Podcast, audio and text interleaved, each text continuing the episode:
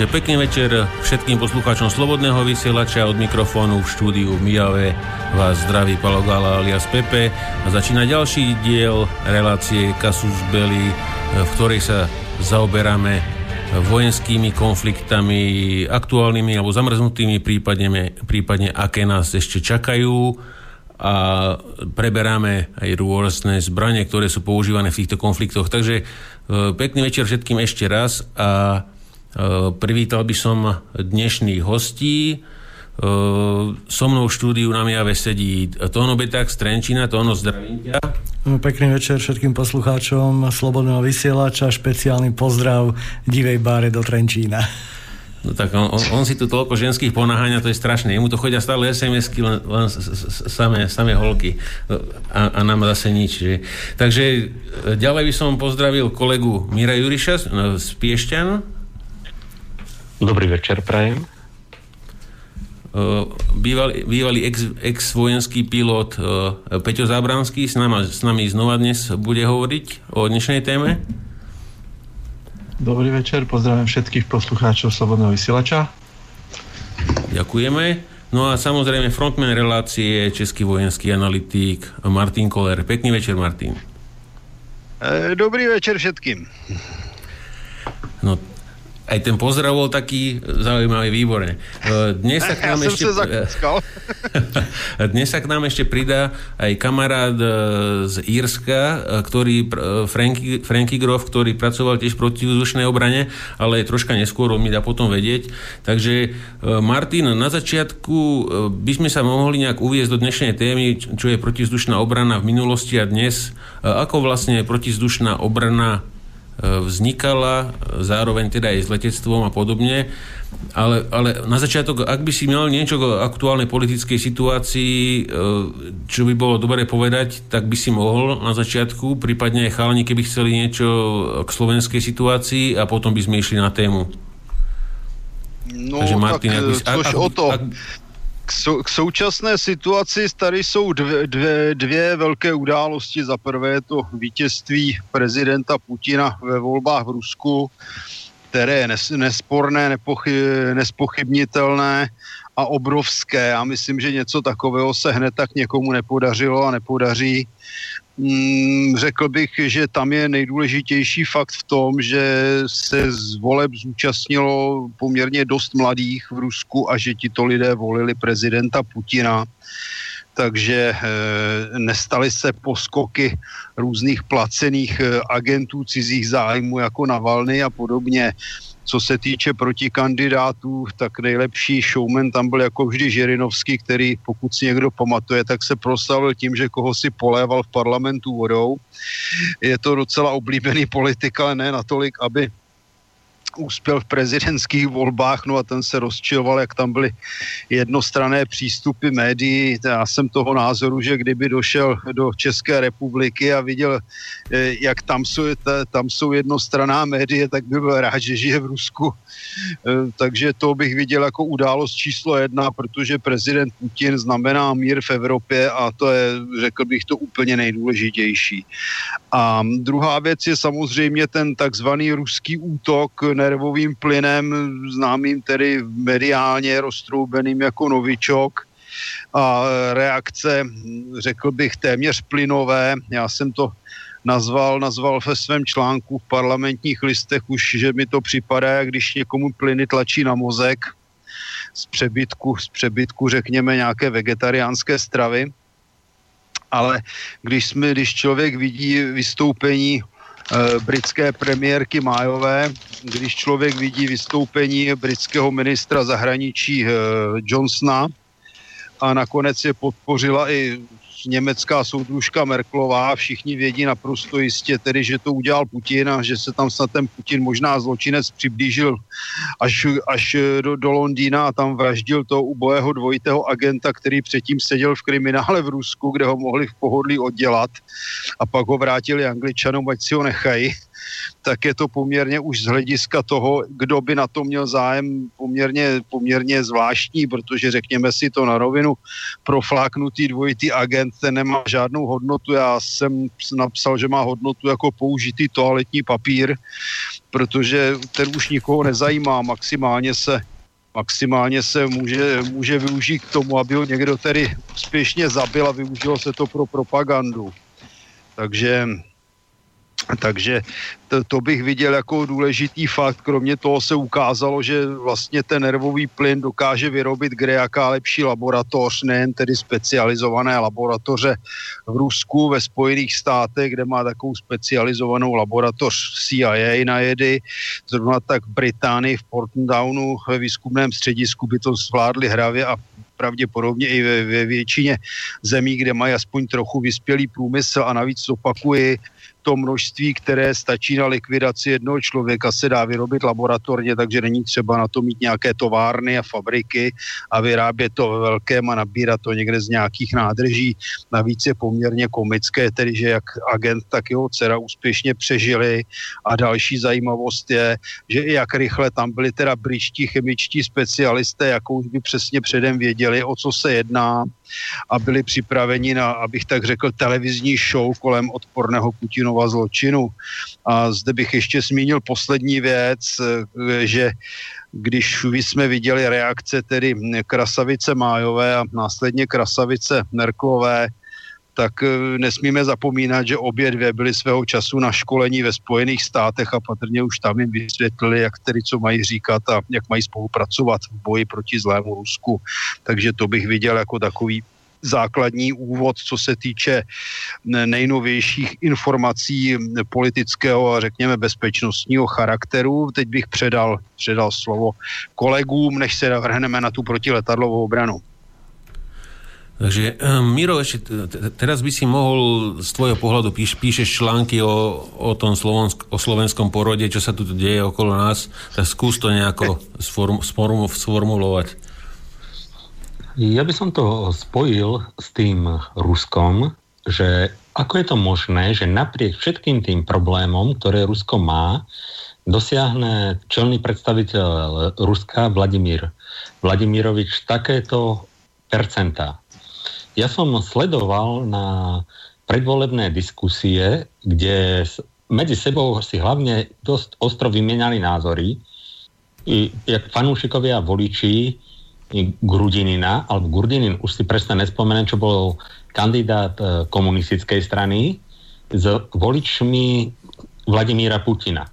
Komunisti silne hrali na tú nôtu životnej úrovne, ktorá teda v Rusku nie je ideálna, minim, minimálne nie je tam, kde by ju e, obyvateľstvo Ruska chcelo mať, čo je teda v celku pochopiteľné. Faktom je ale, že keď si zhrnieme všetky tie roky Putinového buď prezidentovania alebo premiérovania, tak málo ktorému národu tak stúpla životná úroveň ako Rusom. Treba však povedať, že samozrejme, že je to tým, že štartovali z veľmi nízkej životnej úrovni. A teraz sa tak vrátim k tej mentalite tých e, voličov Vladimíra Putina, ktorí teda vedeli veľmi tak pekne odrážať tie názory voličov komunistov. V Rusku je jeden veľký rozdiel oproti Európskej únie. Veľmi veľký rozdiel. V Rusku je vlastenectvo podporované. Vlastenectvo tam vychádza z veľkej miery z druhej svetovej vojny, kde každá ruská rodina priniesla veľké obete to koľko oni vedia ročne aj dnes natočiť filmov o druhej svetovej vojne, e, ten e, stále sa tým ako žije, veteráni sú stále uznávaní, teda už ostávajú poslední z nich v týchto rokoch a vláda sa definuje ako vlastenecká. A tým, že sa vláda definuje ako vlastenecká, tak je obyvateľstvo odpúšťa aj neúspechy v životnej úrovni a rôzne tie také veci ako tiež korupcia, zlé plánovanie a podobné veci, pretože stále tí občania majú pocit, že oni a Vladimír Putin sú na spoločnej vlne. Že ak sa niečo nedarí a nejde tak, jak by malo ísť, je to tým, že ten Putin na to nedočiahol tak, jak by si situácia vyžadovala, jak by sa patrilo, pretože on nemôže byť všade v celom Rusku. A keď sa podívame teraz na Európu, tu máme fakt problém tu je vlastenectvo vnímané ako extrémizmus a ako niečo pomaly už snáď aj trestné a už tu není tá vôľa, jak je u tých Rusov, že niečo urobím navyše a nič za to nechcem, pretože mám nejakú tú vlast. Jedna slečna, ktorá z nášho mesta robila pre robila rôzne také konzultačné služby a teda podielala sa na dohadovaných obchodov, tak z Ruska priniesla takú zaujímavú informáciu, že ruskí podnikatelia si navzájom vedia veľmi pomôcť, že nedievajú sa na seba ako na nejakého extra protivníka, ktorého treba zničiť a podobne. Aj t- za cenu teda, že niekedy sa musia podeliť o ten spoločný priestor v, v určitom segmente. Je to zasedané tým, že je tam tá vlastenectvo, že niečo také by povedal, že Rus, Rusovi oko nevykole. Hej? Že to je tam to, čo, čo je nám dneska v Európe, chýba. A vidíme to dneska aj na Slovensku, že naše európske spoločnosti sú rozdelené, naše európske spoločnosti tým, že národovectvo a vlastenectvo je tlačené kamsi do kriminálnych sfér, tak jednoducho ty, e, nemáme nejakú taký spojovací kmel. My sme dneska proste rozbití na e, milión segmentov a neviem si predstaviť, ktorý politik by u nás dosiahol čo je len 30%. To fakt musia byť dvojkolové, kole, dvojkolové voľby, aby dosiahol 50%, teda obľúby, alebo 55%. A to vzájomné napadanie a urážanie sa predtým, veď to uh, všetci poznáme. Takže toľko by som ja k tomu. Takže Tono, ak by si chcel niečo doplniť? Ja by som v prvom rade uh, nadviazal na Martina, ktorý to zhrnul ako veľmi, veľmi pekne a veľmi vecne a zrozumiteľne pre všetkých poslucháčov, uh, ako sa robí propaganda, keď chceme niekoho očierniť, konkrétne teda ruského prezidenta Putina a je mi úplne jedno, že ma budú nálepkovať, že som proruský alebo taký alebo onaký. Mám svoju vlastnú hlavu, mám svoj vlastný rozum a vidím, čo sa deje a absolútne plne súhlasím s Martin s tvojim tvrdením, že ten Putin je mier pre Európu. A ja som šťastný, že takýto politik v krajine, ktorá je slovanská, je nám, či chceme, či nechceme, určite bližšie ako Amerika je a e, je garanciou toho, že skutočne e, sa nechystá napadnúť žiadne európske krajiny, ako nám to tu e, ten mainstream sa snaží neustále pripomínať a tak niečo sa nám tam plete? Či... Musel som, musel som Franky otipnúť, lebo tam mal pustené rádio, takže za chvíľku mu zavolám znova. E, takže ešte raz k tomu teda, že, že naozaj e, je garancia toho mieru a v podstate nechystá sa naozaj nikoho napadnúť, ale e, žiaľ musí e, a celé Rusko musí vlastne konať na ochranu toho svojho územia, tie kroky, ktoré koná, vyvíjať zbraňové systémy na nie útočenie, ale na obranu, tak ako sme tu dve relácie dozadu. A hlavne tu minulú sa bavili o tom, takže e, ja pevne verím, že e, aj v nasledujúcich reláciách budeme len o týchto konfliktoch možných len diskutovať a nikdy k ním nedojde aj vďaka takým ľuďom, ako je prezident Putin a v krátkosti ešte možno k tomu, čo sa deje tuto u nás na Slovensku. Ja pevne verím, že ľudia, ktorí sú tu a ich väčšina, takisto si vedia vyselektovať tie informácie, ktoré sú v médiách. Čítal som veľmi zaujímavý článok na českom aeronete, ktorý popísal v podstate, ako sú spojené slovenské provlá, teda protivládne médiá, denník SME s nadáciami Georgia Soroša. Je to konec koncov dostupné na internete, si to môžu ľudia prečítať. Tak ja verím, že veľa ľudí bude zdieľať tieto názory a nenechá sa naozaj opiť tým suchým rožkom, ako sa snažia organizátori týchto týchto piatkových pochodov nahovoriť, e, že tie predčasné voľby by dokázali poraziť oligarchov. E, veľmi dobre to vystihli, no to ešte veľmi dobre to vystihli niektorí analytici, ktorí proste povedali jednu vec, že tá opozícia neskutočne baží pomoci a ale e, v tom parlamente je už dlhé, dlhé obdobie a ak by to mysleli naozaj úprimne, predsa mohli predložiť zákony, ktoré by zmenili tú politickú kultúru, zákon o preukázaní pôvodu majetku, o zmene volebného systému a ďalšie a ďalšie, ktoré, aj keď by im v tom parlamente neprešli, ale môžu relevantne ukázať, pozrite sa, toto sme predložili a tá väčšina nám to neschválila, ktorá je teraz pri moci. Ale to sa vôbec nedieje a pochybujem, že ak by sa dostali tak bažiaci opoziční, opoziční politici k moci, ktorí teraz vyskakujú a stávajú sa do tých ľudových, uh, do pozície ľudových tribúnov, takže by niečo iné sa stalo. Ja som to v jednom svojom komentáre vysvetlil. Zlodej kričí, vymeňme zlodeja. Ďakujem, neprosím. Eh, ja by som teda privítal medzi nami aj Frankyho Grofa do Irska. Franky, zdravím ťa, idú od teba strašné buchoty, tak to tam ako porieš. Franky, Sorry, ja som si, neuvedomil, som si neuvedomil, že eh, to vlastne počuť. Tuto pracujem s myšou, s počítačom, takže ospravedlňujem sa mm-hmm. všetkým. Takže OK, ale tak pozdravujem, pozdravujem všetkých eh, poslucháčov, všetkých mojich kolegov, ktorí tam ste. No a ja sa pripravujem na tú protizdušnú obranu. Výborne. A pozdravuje ťa Robo Mihajlovič, že vraj tvoj spolubojovník. Áno, áno, áno, pamätám. Pozdravujem aj ja. Takže on, on tiež PVOčkár, že mal odídený hlas, ale že určite nám, určite nám Eh, určite nám zavolá. A Peťo, eh, Peťo, chcel si niečo dodať, tak môžeš na začiatok?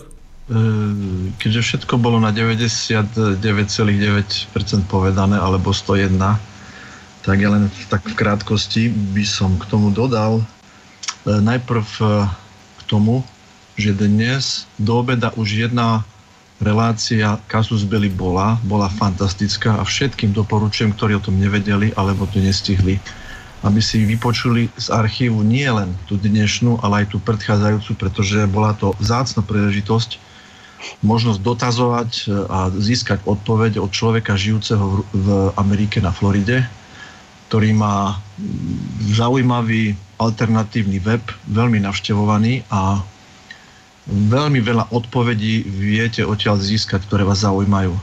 Skoro som povedal, že na konci nemal som sa čo pýtať, pretože bolo to tak obsiažné. No, hovoril aj o zvolení Putina a ja k tomu zvoleniu Putina to zoberiem trošku z iného pohľadu a to, ktorí politici sú bezdetní alebo vôbec nežijú v manželskom zväzku. A tým pádom, ako im záleží na tom, jakým smerom tá krajina pôjde a čo bude s ich budúcou vlastnou generáciou. Napríklad Vladimír Putin má dve deti. Ale takí politici ako Angela Mer- Merkelová, holandský premiér Mark Rutte, francúzsky Macron, švédsky premiér Stefan Löfven, luxemburský premiér Gabriel Bettel, predsedníctvo škó, škótske, áno, Májová, alebo e, alebo Juncker, sú ľudia bezdetní. Áno, Mogherinová. Čiže viete si predstaviť ten pocit nejakého pudu seba záchovy o vlastnú budúcu generáciu. A takíto ľudia, úplne úplatní, sa starajú o niečo, čo normálnym zdravým rozumom človek nemôže pochopiť. To sa proste nedá. Obzvlášť tí, ktorí majú rodiny, či už vlastné deti, alebo nejakých bratrancov, sesternice a netere a podobne. Takže to je taký bočný pohľad na zvolenie Putina a rodinný život ako taký.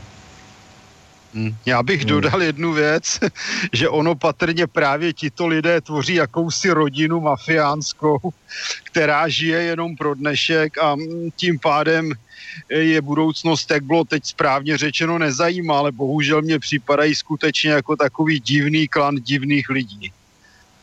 Asi tak. No a historicky, keď sa zahlbíme do histórie Slovanov, tak e, v rámci nejakých regiónov menších bola rada starších, museli mať niečo za sebou odžité, museli mať rodinný život, museli mať deti, nejakú životnú skúsenosť a takto títo ľudia mohli príjmať nejaké dôležité rozhodnutia. keď si pozriete fotky, videá z týchto posledných zmanipulovaných protestov, sú tam samé deti. Nehovoriac, že boli informácie o tom, že v niektorých regiónoch sa platilo za rozprestredie transparentu, za účasť a podobne. Praze a... třeba. A e, ešte posledná vec, e, čo sa týka tých vražd. Nejak sa nám tie vraždy poslednou dobou rozmohli. Začalo to Majdanom na Ukrajine, pokus u nás nevyšiel, už e, zabrala alternatíva, zabral internet, zabrali informácie tak, že dneska dávajú ruky preč aj od Soroša, tvrdia, že teda to nie je jeho práca. Takže dúfam, že v budúcnosti už nebudú sa pokúšať ísť týmto smerom, vlastne aj v rámci e, falošného zabitia študenta, ktorý bol nakoniec členom SIS z Puču v roku 1989, je toto isté. Ale zdá sa, že tieto náboje sa, dúfam, vystrelali a pôjdu na to iným smerom. Lebo v opačnom prípade e, môže zahynúť kopa veľmi mladých ľudí na týchto protestoch a vlastným deťom by som nedoporučil určite ísť na takýto pochod, pretože nikto nevie, kto čo spustí. Už som aj taký názor počul zaujímavý, že deti na tieto procesy pre Boha neposielajte. Čo keď tam budú nejakí ostrelovači. Takže asi tak, taký trošku iný pohľad. Jo, to bylo velmi rozumně řečeno. Já bych jenom doplnil, že co se týče toho novičoku, eh, tak si můžeme připomenout, že mm, jsme měli tady eh, falešnou vlajku s chemickými zbraněmi v Iráku, pak, pak jsme tady měli opakovaně falešné vlajky s chemickými útoky z e, syrské armády, no a teď tady máme chemický útok zlého Putina. Já mně připadá, že už těm bojovníkům proti Putinovi dochází, dochází si munice, takže omílají stále jedno a to tež a vypadá to čím dál méně pravděpodobně a čím dál méně realisticky. A hlavně je zvláštní, že něco takového vytrubuje zrovna tedy britská premiérka Májová, když jeden z jejich, jejich předchůdců se prostavil tím, jak troubil do vojenského tažení do Iráku právě na základě vymyšlených informací o iráckých chemických zbraních. Já bych doplnil osobní zkušenost, když jsem byl na misi v Iráku, tak jsem tam jednou získal při pohybu v Basře od svých známých takovou informaci, že by mohly být nějaké zbytky těch chemických zbraní na skladišti na kraji Basry a to skladiště, že je zade, zakryto mm, tím hutním materiálem železným a že tam se pohybují různá individua. No tak jsem došel na základnu a tam jsem to tedy předával a ještě jsem to teda poslal druhým kanálem Američanům, že ti přece tam bojovali proti těm chemickým zbraním a hádejte, co se stalo. Nikdo nehnul ani prstem, i když jsem to urgoval. Co z toho vyplývá? Oni všichni věděli, že tam žádné chemické zbraně nejsou, proto je nešli ani hledat. A přesto ten stát napadli a do dneška je tam více než milion mrtvých Iráčanů díky americkým válkám proti Iráku. Takže takhle to vypadá, když někdo začne válku na základě vymyšlených chemických zbraní. Děkuji. Zkrátka, chemické útoky a počet vražd sú iba náhodné. Čiže podobnosť čiste náhodná. Asi tak. Dobre páni, takže mohli by sme sa asi e, dostať teda k dnešnej téme e, protizdušná obrana a Martin teda, že by si nás uviedol do toho, do tej, do tej témy teraz s, s tou vzdialenejšou históriou, ako e, teraz vznikalo letectvo zároveň aj tieto zbranie a potom by sa aj zapojil Franky. Franky má e, pripravené nejaké záležitosti, takisto aj Tóno. Takže a s Tónom by sme sa pozerali skôr na, na to, teda, čo sme tu mali v Československu ešte začias studenej vojny, dá sa povedať. Takže Martin, Dobře, môžeš tak... teda nejak zahájiť. Tak já to začnu. E, protivzdušná, nebo protože samozřejmě nebojeme proti vzduchu, ale spíš protiletecká obrana kterou jsme kdysi měli, tak vlastně vznikla, vznikla e, po té, co se objevily první prostředky, které umožňovaly člověku dostat se do vzduchu. Už první proti, protiletecká zbraň vlastně byla vyvinuta v době prusko-rakouské války, což jsou 70. léta 19. století, protože Prusové, když obléhali Paříž, tak z Paříže odlétali každý den balóny s informacemi a e, důležitými lidmi, aby nebyli zajati. No a Prusové tedy vyrobili takový dlouhohlavňový kanón, malé ráže na kolovém podvozku taženém koňmi, No a s tím se tedy pokoušeli ty balony sestřelit. Mám dojem, že nic nesestřelili, že se jim to nepovedlo, protože jako to nemělo patřičný dostřel a ono to se nabíjelo jednotlivými ranami takže by tam musel být nějaký sniper protiletadlový u toho. Nicméně ten kanon stojí tedy v německém vojenském muzeu v Dresdnu. Je to, je to takový zajímavý začátek protiletecké obrany. No a pak samozřejmě jsme u první světové války přišla letadla. Letadla tedy ze začátku byla vždy deklarována jenom jako výzvědná a pozorovací a neozbrojená. No ale to dlouho netrvalo, za chvíli si piloti začali brát do, do kabin různé pušky, potom se tam objevily kulomety, především tedy u na místech pozorovatelů, protože ze začátku neby nebyly vyvinuté synchronizátory, aby kulomety stří, mohly střílet přes okruh točící se vrtule, takže se používaly buď tedy letouny, které měly tlačnou vrtuli, anebo se ty kulomety umístěvaly na horní křídlou více plošníků, aby stříleli mimo vrtuly, anebo je tedy skutečně ovládali ti pozorovatele, kteří většinou seděli na zadním sedadle. No a jakmile byly kulomety, no tak najednou byla, byla možnost napadat i ty vojáky dole v zákopech a házet na ně ruční granáty a co bylo daleko horší, tak to byly takové malé kovové šipky, bylo to velké jako tuška, dělalo se jich řada typů, no a ono, když to dostalo rychlost, ani skoro to nebylo tak velké jako tuška, ale když to dostalo rychlost, tak to prý dokázalo prorazit, prorazit eh, vojáka na koni. No a ty, těch, tu, těchhle z těch miniaturních šipek vozili, vozili v podstatě celé krabice ti letci a svrhávali to, svrhávali to tedy na pozemní síly.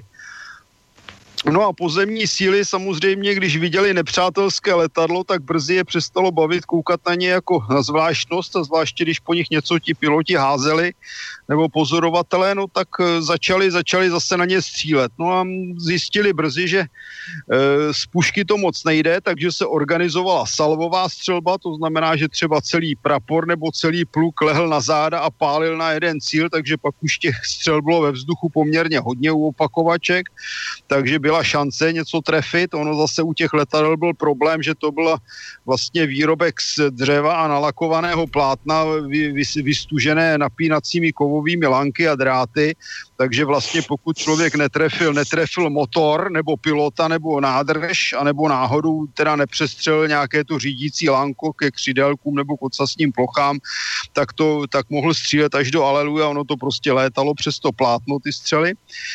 No pak se zapojili kulomety, ty samozřejmě tím, že naplnili prostor většinou, větším množstvím střel, tak zvýšili pravděpodobnost zásahu, zvláště po té, co tedy kulometníci eh, dostali eh, vysvětleno, nebo bylo jim vysvětleno, že mají tedy používat nadběh při střelbě. No a potom se objevila další novinka, no to byly protiletadlové kanony. První vlastně protiletadlové kanony byly obyčejné polní kanony, které byly usazeny na obyčejném zase dřevěném kole, které bylo na kůlu na zemi a díky tomu získali odměr 360 stupňů neboli kruhový odměr. Samozřejmě žádná velká přesnost, ale musíme si uvědomit, že v té době už existovaly vlastně šrapnely, Oni tedy šrapnely existovali už téměř 200 let, ale existovaly šrapnely, existovaly prostě časované granáty, které při explozi kolem sebe rozmetaly kuličky. Tehdy byly většinou olověné ty kuličky. No a to už bylo poměrně nebezpečné, protože když to vybuchlo i v dosahu třeba několika desítek metrů od toho letadla, těch kuliček tam bylo několik set, tak byla šance, že toho pilota trefí. Takže tím se zvyšovala pravděpodobnost a pomalu tedy vývoj pokračoval a začaly se už v první světové válce vyrábět specializovaná protiletadlová děla. Některé dokonce byla, byly v samohybném provedení na korbách nákladních automobilů. No a e, tím bychom asi přešli, jo, ještě, ještě tam byla jedna věc, kterou vlastně v praxi, v praxi zkoušeli, nevyzkoušeli a to byly balonové baráže. E, to znamená, že bylo vypuštěno určité množství balónů, od kterých šly k zemi tedy ocelová lana, no a když, když tedy jako měl pilot smůlu, tak se dostal do prostoru té baráže, narazil a tomu obvykle ulomilo nebo uřízlo křídlo a letadlo spadlo. Ale tento typ obrany se používal po, posléze tedy až ve druhé světové válce ve větším množství. No, v meziválečném období se eh, rozšířily dvě věci. Byly to vlastně dotažení vývoje protiletadlových děl, například slavný flak německý 8,8 flak byl vlastně vyvinut už za první světové války.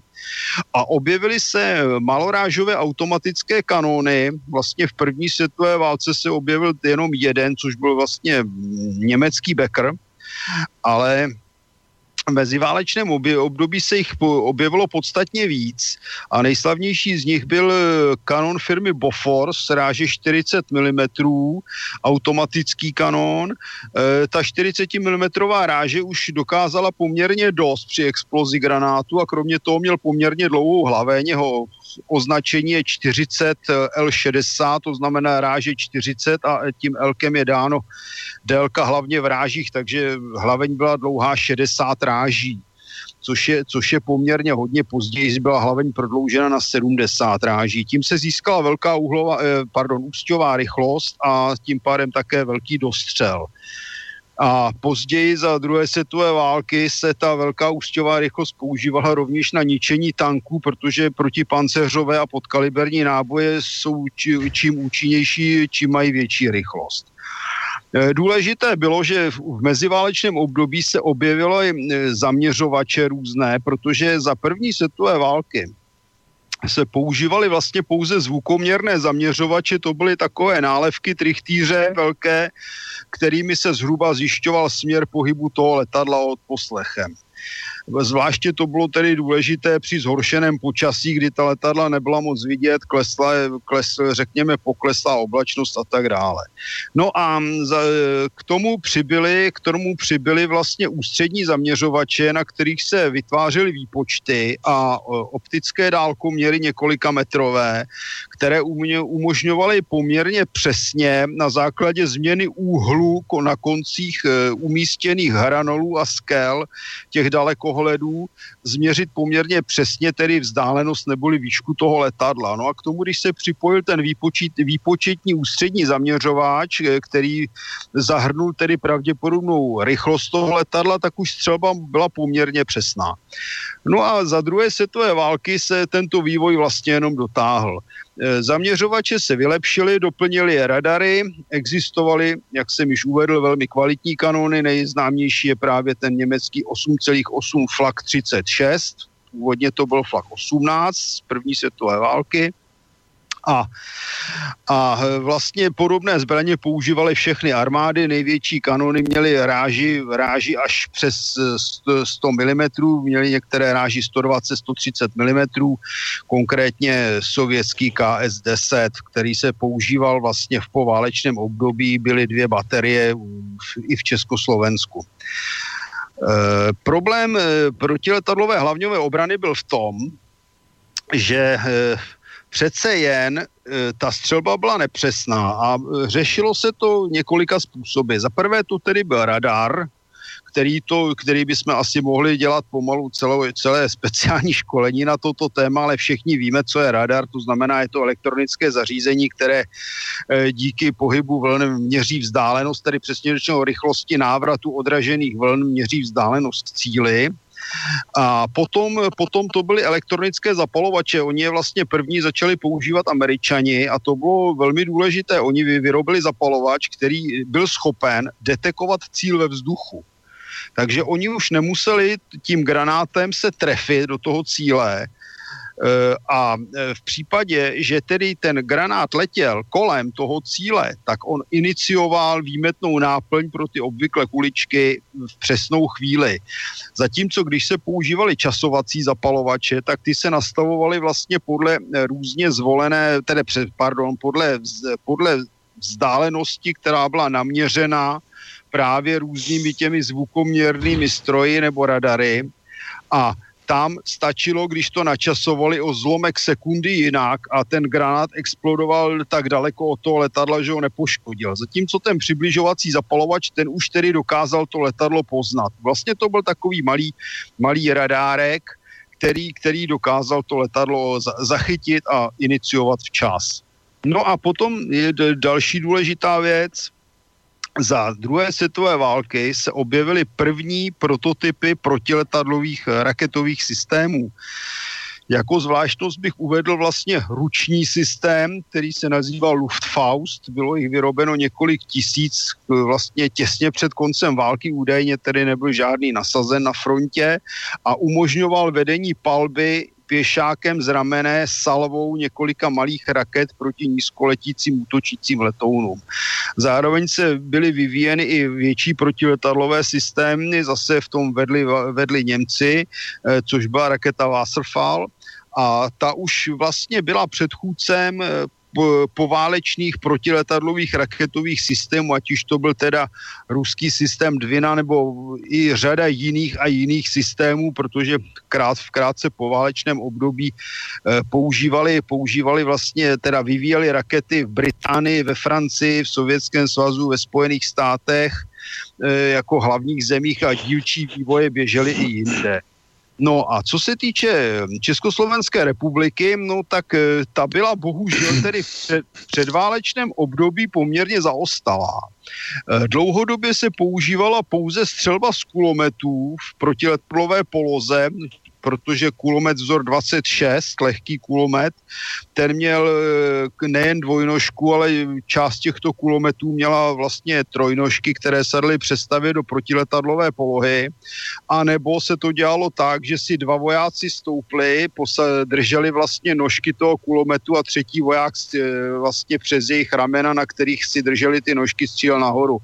Obdobné to bylo s těžkými kulomety vzor 24 nebo 724 původně rakous, přestavěnými rakouskými. Eh, první protiletadlová děla byly vlastně zase ty přestavěné polní kanony a potom eh, se objevil teprve protiletadlový kanon vzor 22 ráže 82 mm, který tvořil páteř obrany větších měst, to znamená vlastně jenom Praha a Bratislava v tomto případě.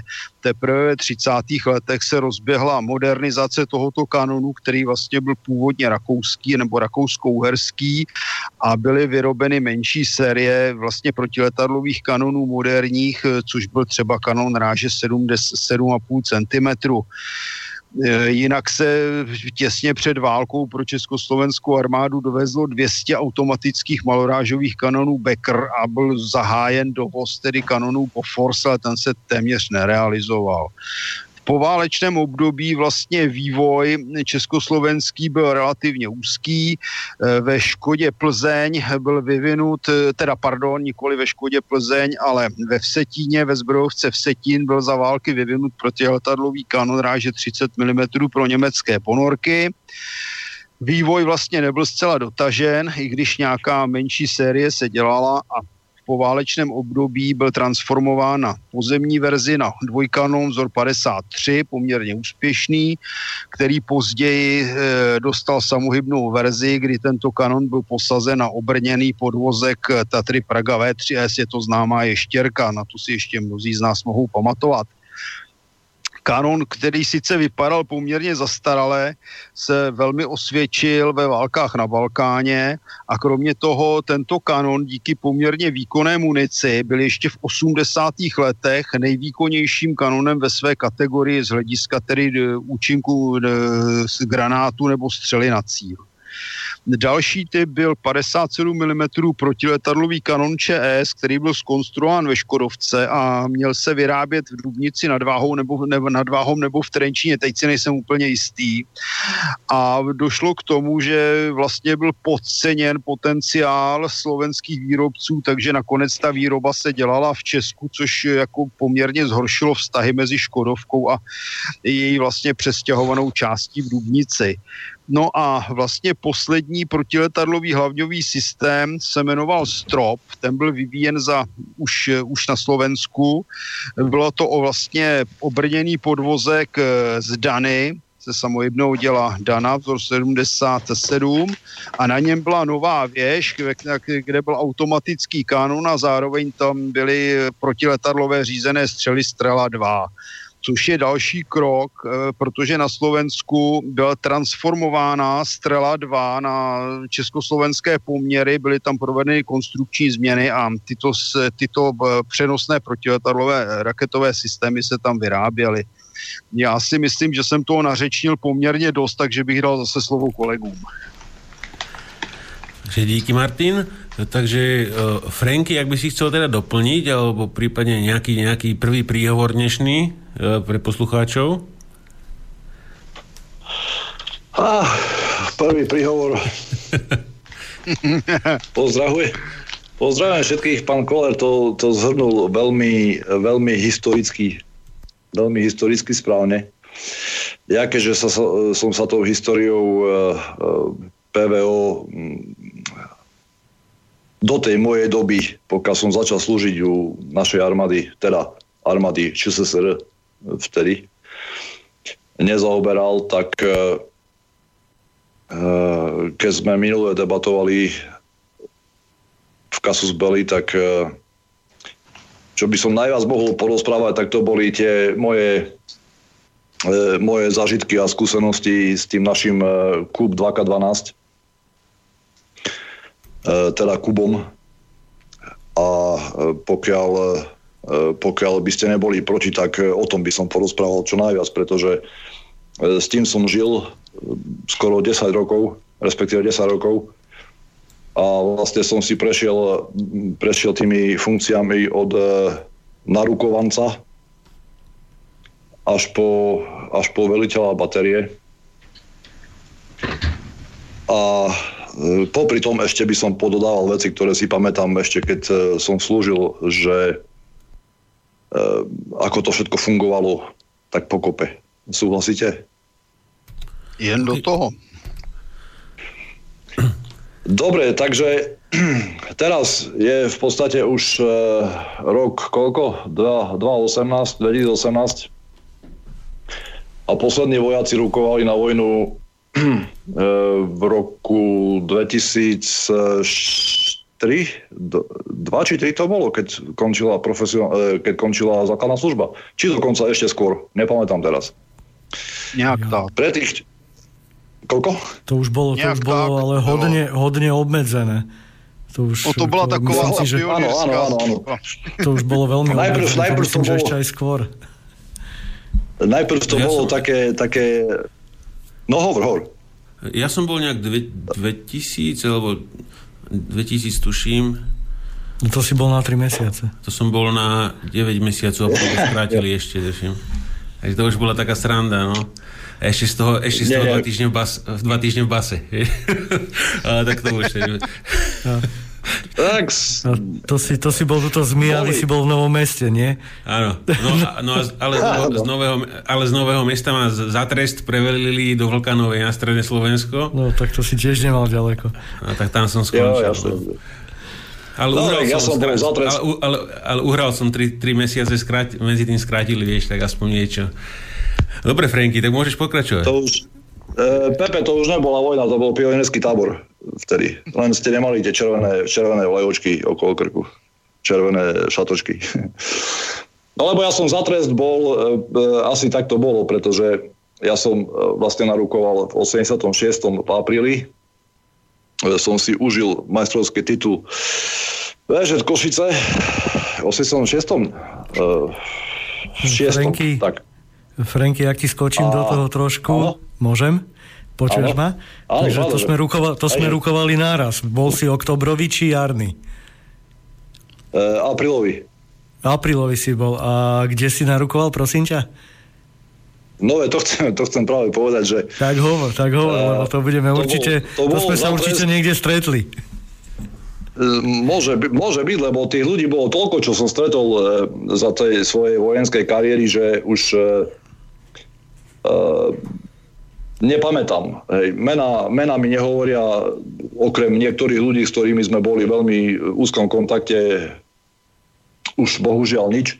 len tváre, tváre, keď si spomeniem, tak vlastne sa mi objavujú tí fantastickí vojaci a ľudia, s ktorými som bol cez tú moju vojenskú kariéru. A keď hovoríte, že z Nového mesta, či odkiaľ to išiel Pepe do Vulkanovej, to bol za trest, tak ja som šiel za trest z Košic do Jaroneže a to bolo bysťu 12 hodín cesty vlakom. A vtedy to bolo tak, že jednoducho každý ten človek, ktorý, alebo teda každý ten chalan, ktorý dovršil tých 18 rokov, vedel, že e, tu, na tú vojnu musí ísť. Hej.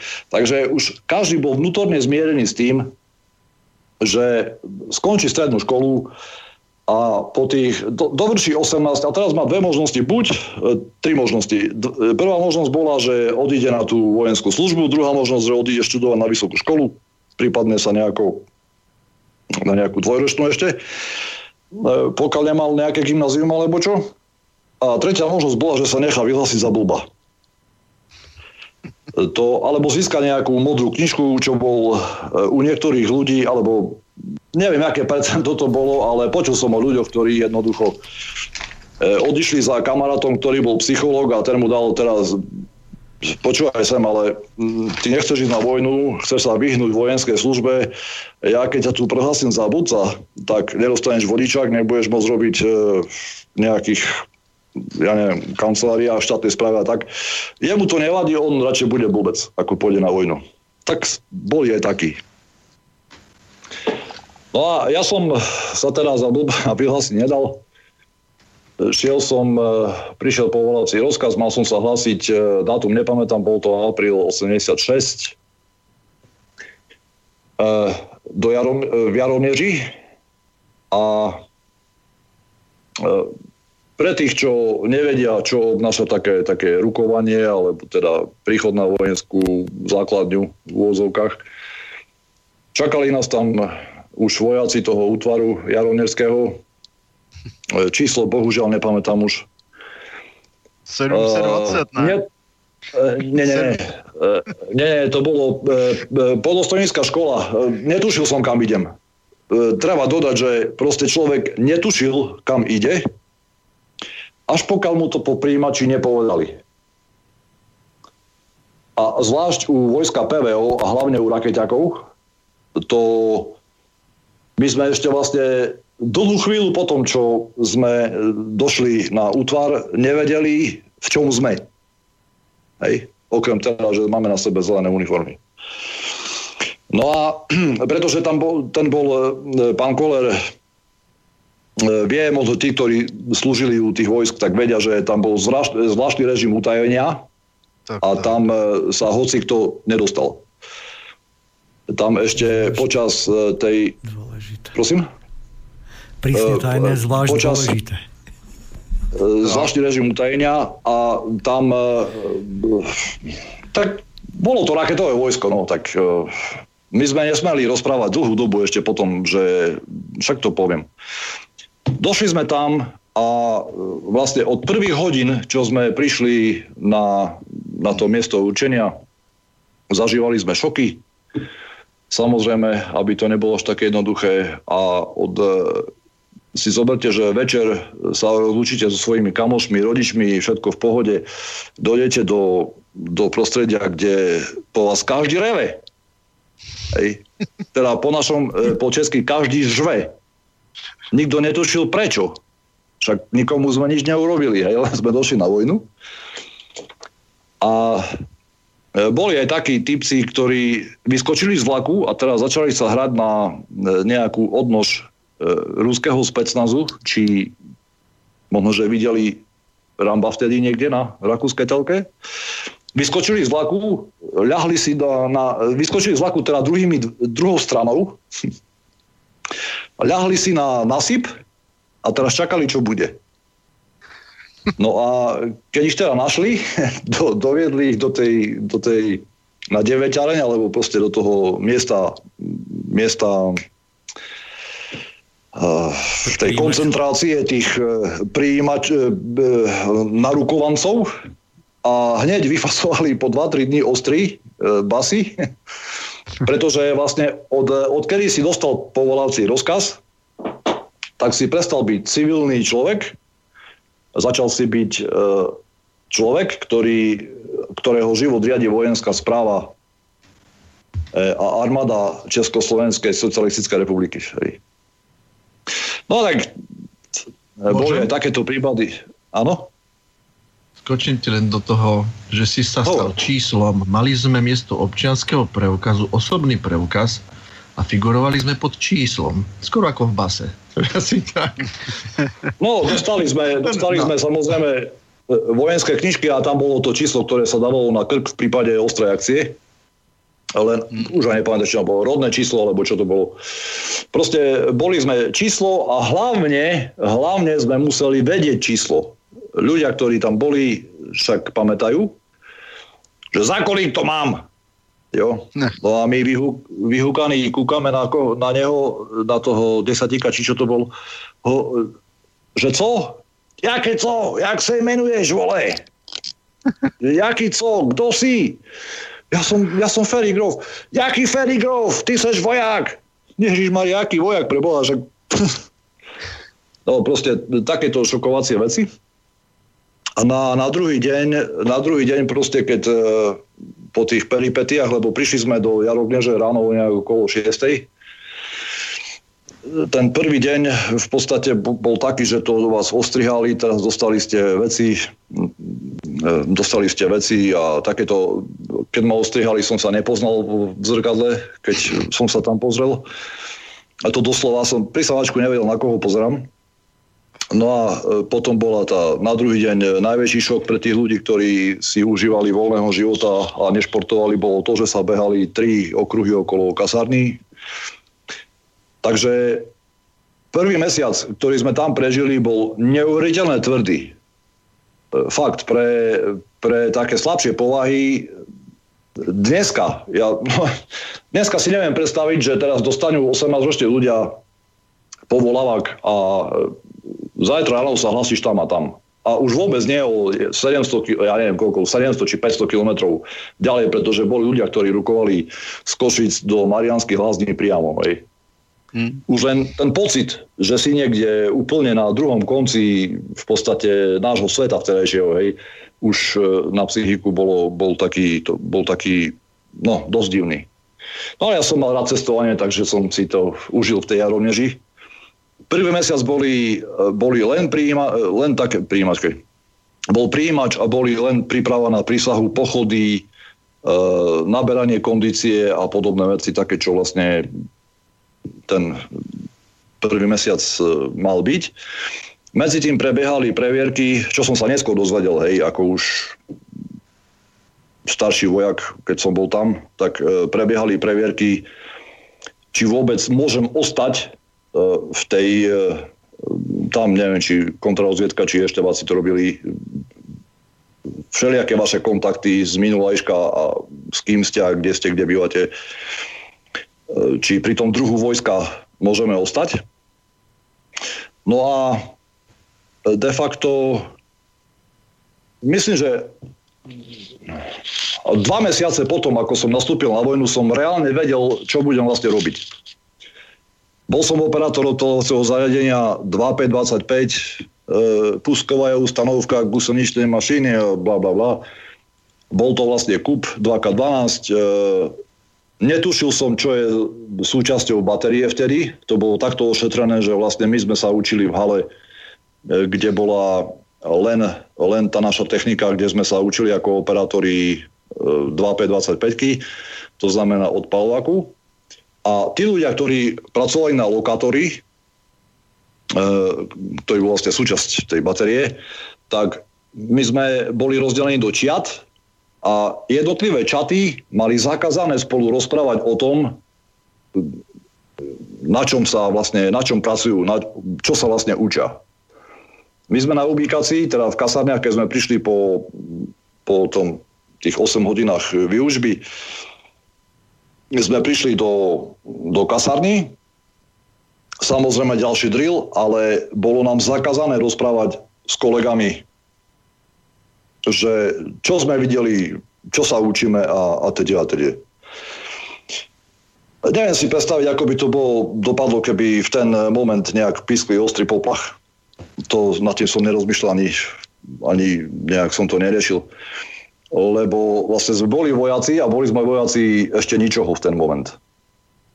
Potom sa to celé nejak vyvrbilo a vlastne ten, vlastne ten náš, náš komplet sme do detailov som vedel odpalovacie zariadenie, do, vážne do šrubky, z čoho pozostáva a proste jak to funguje a tak. No a tí samozrejme, tí kolegovia naši vedeli, vedeli o lokatore, o nabíjačke, o nabíjacom prepravníku a podobné veci. No to chcem povedať, že keď som spomínal tie previerky, tak stalo sa, že nebudem menovať jeden vojak. On raz za mnou prišiel, to sme už končili po dôstojničku školu a hovorí, Fero, mňa si zavru. Jako, čo blázniš? Prečo by ťa zatvárali? A kto ťa zavrie? Ja nemôžem ťa... A bol bledý jak stena. Našli na ňo niečo, keď mal 10 rokov, motal sa s rodičmi pri Prahe a nejak chodil okolo amba, ambasády americké, či čo to tam bolo. Proste oni toto vyšťurali z kamer, alebo ja neviem odkiaľ. A poslali ho, hľadajte kam. Do myslím, že do Žaca a bol tam slávny, slávny prápor, či brigáda, či čo to bolo, PTP. Takže Segin Chalan si po pol roku PŠky v podstate mu to strihli mesiac pred koncom, e, poslali, ho, poslali ho do Petepackého tábora. My sme to celé skúsili, e, teda skúsili, skončili a prešli tie skúšky samozrejme, potom už e, ako tie preverky prešli a už, už bolo to také povolnejšie, že sme už vedeli, že vlastne jak tá batéria funguje a tak. Tak e, sme sa podozvedali, že kam pôjdeme, na jaké útvary. A tých útvarov bolo 7. V Československu vtedy vlastne neviem, či bol nejaký na Slovensku, vtedy len v Čechách boli útvary 2K12 a to boli od e, Marianské lázne, Janovice, Stříbro, blablabla, Jihlava až po Kromiežiš. Ja som si vybral Kromiežiš, aj keď mne hovorili chlapi, nechod tam, tam je najväčší šikan. Tí, čo nevedia, čo je šikan, e, rozpráva sa, že v škole je šikan a šikan na pracovisku a šikan je tade. No kto nezažil šikan na vojne, nevie, čo to je šikan. Hmm. Neviem, do jakej miery máte vy s tým kolegov si skúsenosti. E, ja som mal také, no plus minus, ne, ani nie zle, ani nie, ani nie zase dobre, pretože som stali veci, kde e, človek e, musel natiahnuť, natiahnuť záver samopalu, aby to vyzeralo ako, že nabil.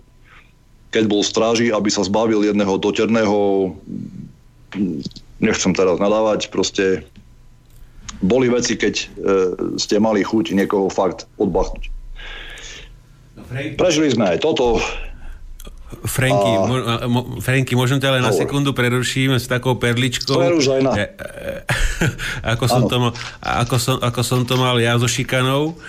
Sice som tam bol teda dokopy nejakých 9 mesiacov, ale ja ke, keď, ke, keď, som išiel, e, do, to, do kasína, tak e, pod vplyvom alkoholu som si otrhol z tej vojenskej knižky fotku a nalepil som si tam fotku s, ako s takou bratkou, vieš, ak sa teraz nosia bratky No a jo. E, ke, keď ma tam videli tí, tam tí starí, že tam došiel nejaký s bratkou, čo nemohol mať nikto v kasíne okrem najvyššieho, tak si mysleli, že som nejak, nejaký, nejaká guma alebo niečo také, takže dlhú dobu nevedeli, čo som zač, takže ma neriešili. Ako. A pritom aj na tej fotke mala byť pečiatka, ja som tam nemal nič a ni, nikto si to nikdy nevšimol. Veď, že jediný som mohol nosiť ako bratku a holú hlavu a ostatní teda e, tí mladí museli sa poctivo holiť. Takže to len tak... Len, len tak... No, no, o tom holení a strihaní to sú ďalšie zážitky, ktoré aj, aj ako dôstojník som to pozažíval, takže e, tak to poviem, ono, e, či si niekto všimol, že tam mala byť fotka, alebo čo si tam mal za fotku, alebo či si bol nejaký agent, alebo neagent, niečoho, rozumieš, to to bolo tým, že človek, ktorý mal byť tam, kde bol a robil tú svoju službu, tak asi neurobil všetko preto, aby ťa vyzistil, že čo si vlastne zač. No tiež sú, tak, Ježiš Maria, už, už, to bolo, už, vieš, už to bolo niečo iné ako za teba, za teba no teraz už to, to už bolo naozaj sra, sranda, oh. ako aby to, sa to nejak doklepalo. E, jasné. Toto keby sa stalo, jak hovoríš, e, e, za tých mojich časov, keď som bol ako vojak, teda tých 86 do tých 89, možno že ešte 90, to už som bol vtedy mimo, takže už neviem, jak to prebiehalo na útvaroch, tak je mimoriadná situácia a nabehne kontravozviedka a máš taký prúser, že nemal by si 3 mesiace nadsluhovania, alebo koľko si spomínal, ale pomerne dosť, by som povedal. Mm-hmm. Uh, takže, to je totiž ze zákona poško, poškození státní listiny. Jo, jo, jo, jo, jo. To, to, to je, aj toto len, že... To je normálně trestný čin, ale to je ještě i dneska. No to hej, len eh, vtedy to bolo, vtedy to bolo eh, vlastne na, tej, na, tej, na tom vojenskom dokumente a ešte u nášho vojska, tak to by teda bol fajný prúser, teda, no, by som povedal. Lebo hovorím, keď ten človek, ktorý bol preverený ako, ako decko, a teda došli mu na to, že ako decko sa motal niekde popri americkej ambasáde a odišiel do Žaca k Petepakom namiesto našej, našej zbrane, tak čo by porobili s človekom, ktorý si vymenil fotku na vojenské knižke? Já no, znám dnes... podobný případ, jestli můžu. E, já Může jsem zažil, že takhle oni teda se projevili jako stupidi, protože on absolvoval téměř celý výcvik na tom přístroji a pak ho poslali mezi PT páky a mohl jo, to vyket. Jo. Jo, to je, to je jo, přesně ukázka toho, co se občas dělo. Já jsem zažil podobný případ u nás u pluku Eh, byla vybírána skupina, která šla budovat eh, raketovou základnu pro SS-20, neboli OTR-20 ruský, který se tady nasouvali v 80. letech. No a kontráž to nějak nezvládl a dal do té skupiny kluka, který měl všechny příbuzný v západním Německu, my jsme byli pluk pro politicky nespolehlivé, a normálně ho tam odeslal a ten kluk měl povoleno 14 dní po vojně se vystěhovat za svými příbuznými, který měli malířskou, malířskou firmu v Německu. To, to jste neviděli, co z toho bylo za průser. Málem zavřeli no, kontráše. Budem hádať, zburali, zburali raketovou základňu a postavili ju niekde inde. No, skoro, skoro, opravdu, to, to, to byl... ono, uh, ono boli, boli tam to utajenie a to potom ešte aj na tej na vysokej škole, keď som potom odišiel do toho Mikuláša, tak tam boli tiež prúsery kvôli tomu. Ale kde sme to skončili? Ešte sa, keď sme absolvovali tú... Franky, len na sekundu, na sekundu ťa preruším, Miro chcel len nejakú jednu, dve vety, uh, mi písal. Kľudne, povedz, hovor. No, neviem, ja som prav, pravdepodobne čiastočný absolvent PTP Žatec, ale podľa mňa nejde o, nešlo tam o PTP útvar, ale bol to taký pracovný útvar letectva, ktorý tam bol pri letisku. Ja, ja som sa tam dostal ako obsluha valca z Českej Budejovic. Jako, prvé, čo ma tam tak zaujalo, prvý nástup mi, že ja by som teda vystúpil a veliteľ sa ma pýta, za čo som sedel, hej. Ja mu hovorím, že ja som ešte nesedel, tak mi povedal, že aby som si tam dal pozor. Mňa kvôli tomu aj predčasne ako povýšili Budejoviciach na mazáka, aby som tam nešiel ako polročák, ale ako mazák už. Oni to teda akceptovali v tom žadci, ale tam teda musel byť čikaný. Ja som ho teda nikdy nezažil, ani nevidel, lebo e, keď som ja odstavil valec, tak prišiel vždy za mňou nejaký z tých e, bažantov že aby som išiel s ním do služby, oni si to aj 2-3 dní dopredu zabezpečovali, že aby ho tam ako starý nešikanoval. Takže ja som prakticky za tie mesiace, čo som tam bol na rote, ani nespal. A ono, potom. Som sa ako dozvedel, že mi dali všetci pokoj, lebo tam vnikla že nejaká fáma, že som tam nasadený z kontrarozviedky. Ono, uh, ono tak, tak to vám poviem. A, a mal si pokoj svety, to bol to hlavné, že kontraž, nekontraž, ale mám svetý pokoj. Nie, to bolo také, že tiež e, pre... Áno? E, to, e, že čo sa týka, čo sa týka tých previerok, tak mne síce túto Pepe označuje ako vojaka, rakeťáka bývalého, ale ja to musím uviesť poslucháčov aj trošku na takú pravú mieru. E, Franky, ty si skutočne ten rakeťák, ktorý ktorý s tým kubom slúžil a bol žitý a proste vedel, ako sa to obsluhuje. Ja som sa s tým s tou protizdušnou obranou stretal, ako som už dve relácie dozadu povedal, trošku z iného pohľadu a nadvie, nadviažem na to tvoje v poste, na to utajenie, kde si naozaj musel mať tie previerky a bolo to prísne tajné, zvlášť dôležité, podpisovali sme tam rôznu mlčanlivosť, ako si spomenul na jo, x rokov, jo, ešte jo. potom, ako sme, ako sme odišli z vojny, že sme nemohli proste Nevedeli sme, čo sa udeje. Ja som v 88. som vlastne e, prišiel z vojny domov, tak sme ešte nevedeli, čo sa udeje následne potom, nemohli sme rozprávať. Takže ja som skutočne bol blízko tej proti... E, e, PVOčka sa to volalo, protivzdušná obrana, protiraketová obrana áno, áno. veľmi blízko, pretože vozil som vlastne náčelníka protizdušnej obrany, generála Smatanu, možno, že ti to niečo hovorí to meno.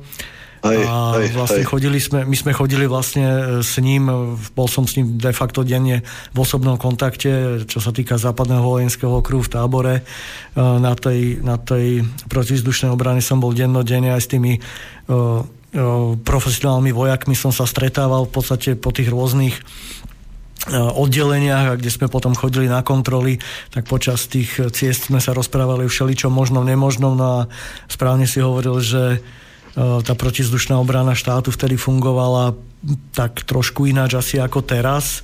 By som trošku posunul tu Teraz nefunguje. Žiadna není. Teraz, teraz, teraz, teraz žiadna nefunguje. nie je, pretože a to paradox, že v tých 80 rokoch bola protizdušná obrana vlastne Československá riade, teda patrila medzi, medzi veľmi vyspele, však e, ak sa nemýlim, Martin, ty určite budeš vedieť, slúžilo vtedy v, v Československu niekde okolo 50 tisíc vojakov, čo sa týka len protizduške.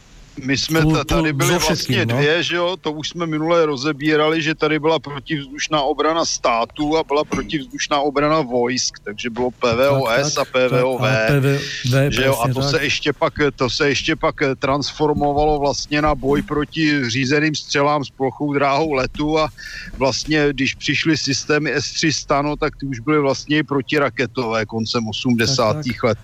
Takže jako no. je to logické, protože my jsme byli, že jo, v první linii vlastně bojové obrany, aspoň tedy západní vojenský okruh samozřejmě. No a to ještě nesmíme zapomínat na to, že tady bylo, byli taky početní Rusové, kteří měli také vlastní systémy, takže ono tady to bylo prošpikované skutečně ve velkém těmi raketami a neustále se proti, protiletecká obrana posilovala, takže byly obrovské problémy třeba s ubytováním vojáků a s jejich zásobováním, protože existovaly různé předsunuté hlásky vlastně vlastně na Šumavě v horách a jo, na to se museli nakupovat, jo. na to se museli nakupovat dokonce arktická vozidla, aby tam v zimě jim vůbec dokázali dovést potraviny. Ono, ono takto bolo, že e, vlastne e, keď môžem do toho skočiť trošku, tak e, ten západný okruh, respektíve západná hranica Československa, ona, ako sme susedili so západným Nemeckom a Rakúskom, tak e, hlavne na to Nemecko sa dával najväčší dôraz a tam e, keď si niekto pozrie e, mapu PVO a urobi si tie kružnice dosahov tých S75 a Volhold, Vina a podobné veci, plus na tej, na tej hranici západnej bola koncentrovaná aj tá najväčší počet kubackých, kubackých plukov 2K12. Hej. Takže a tie kubacké pluky 2K12, oni boli v, post, v tom mierovom čase, respektíve, ak hovoríme, e, studenej, hej, studenej vojne, boli orientované tak, že boli vynímané z, z tých normálnych prác, alebo vynímané. Boli dávané do k dispozícii protizdušnej obrane štátu. Každá, každý jeden útvar, ktorý slúžil na nemeckej čiare alebo na rakúsko-nemeckej čiare, bol, e, vyčlenoval stále každý mesiac jednu batériu, ktorá slúžila v pohotovosti, e, v pohotovosti PVOS. Kdežto to boli, to boli jednotky, ktoré boli určené na niečo úplne iné. No len e, tým, že ten kub bol taký, aký bol, že vlastne mohol strieľať na 25 km do, ja neviem, 12 či 14 km výšky, vedel pokryť vedel pokryť dôležité objekty, napríklad v Ihlave to boli Dukovany. Hej, my v Kromiežiži sme strážili v podstate nebo nad Brnom, keď to tak zoberiem alebo ten, ten, ten smer na Ostravské bane a NHKG vtedy, čo bol strategický podnik, alebo podnik strategického určenia. Takže, a už vôbec neberiem e, e, Marianské lázne, Stříbro, Strakonice. Keď to zoberiete, to sú mesta, ktoré sú relatívne pár kilometrov od seba, ale keď si zoberiete pokrytie toho, toho západného tzv. naletového smeru, tak e, vám to bude dávať zmysel. Vlastne chytali, chytali tú prvú vlnu, alebo teda e, nechcem rozprávať jak nejaký vojenský strateg alebo čo, ale takto to bolo vymyslené, že vlastne, e, jak som minule spomínal, boli naletové smery, No a tam boli sústredené najväčšie, najväčšie sily PVO. Hej. Bohužiaľ nemali sme vtedy veci, aké bol, jak je teraz, že Pansir alebo S-400, lebo S-400 v podstate by vyriešila ten komplet dneskajšiu zopár batérií S-400 by vyriešilo podľa mňa e, komplet e, PVO na tej bývalej západonemeckej hranici. Hej. E, teraz nemyslím myslím len, čo bolo západné Nemecko, Rakúsko, nie východné Nemecko bývalé, čo je teraz vlastne Nemecko kolesené ale vtedy boli také prostriedky, aké boli a e, bolo to rozdelené tak, že dávalo to zmysel. Hej. Dnes e, PVO podľa mňa nefunguje. Čo máme e, zo pár batérií, ktoré ostali, ktoré ostali myslím, že v Nitre a S-300 niekde pri Pezinku, čo chráni akože, akože teraz neviem, či Bohunice, či čo to tam je, elektráreň, alebo Bratislavu, tak toto už neviem, jak to je teraz, ale už pred 30 rokmi, či koľko rokov to, ne, počkaj, kedy som odišiel, 20, zhruba 20 rokov, čo som odišiel od armády, už vtedy boli problémy s náhradnými dielmi. Rozumiete? Takže ja neviem si predstaviť, e, keď by som prišiel na inšpekciu na S-300 pluk a piskol im bojový poplach, čo by robili? Neviem, možno nechcem tých ľudí, nechcem tých ľudí ponižovať, alebo proste, e, proste znevažovať. Každý si robil svoju robotu, jak mohol a v rámci, v rámci toho však e, mám osobné skúsenosti s tým, keď sme nemali náhradné diely, keď sme nemali e, v Rožňave, keď sme nemali nabité baterky do aut, pretože z nejakého dôvodu ani bohovi nekúpiť novú baterku, ale dobíjať starú, ktorá mala asi 20 rokov, rozumiete ma. A teraz ste ju dobili, položili ste ju do OTčka, ale teda OTčka, odpalováku alebo radiolokátoru a tá baterka vám na, dru- na druhý deň klopkala si na čelo, že ku, však si ma nedobil poriadne. Mm. Hej, hovorím, podáš žiadanku na novú batériu, nie sú peniaze. Reku, jak nie sú peniaze, keď však, jak môžeme výjsť e, z toho hangaru, keď nenaštartuješ lokátor? Jednoducho nenaštartuješ motor, jak môžeme dodržiavať? A boli previerky a boli e, ťažké, však e, Bobec Michalovič, keď nás počúva, tak e, ten by niečo povedal, Uh, uh, Robo mi práve... Uh, Franky, Robo práve pí, píše, že nejaké doplňujúce veci k tvojim infoškám, takže KUP sa stále používa v PVOčku v Nitre s S300 a rok, 2000, a rok 2005 bol posledný ročník základnej vojenskej služby. No a ešte bych chcel dodať, v Výhlave bola brigáda Krugu a ten mal ano, väčší dosah ako KUP. Ano, že S3, S300 taký... by mala byť v tej Nitre.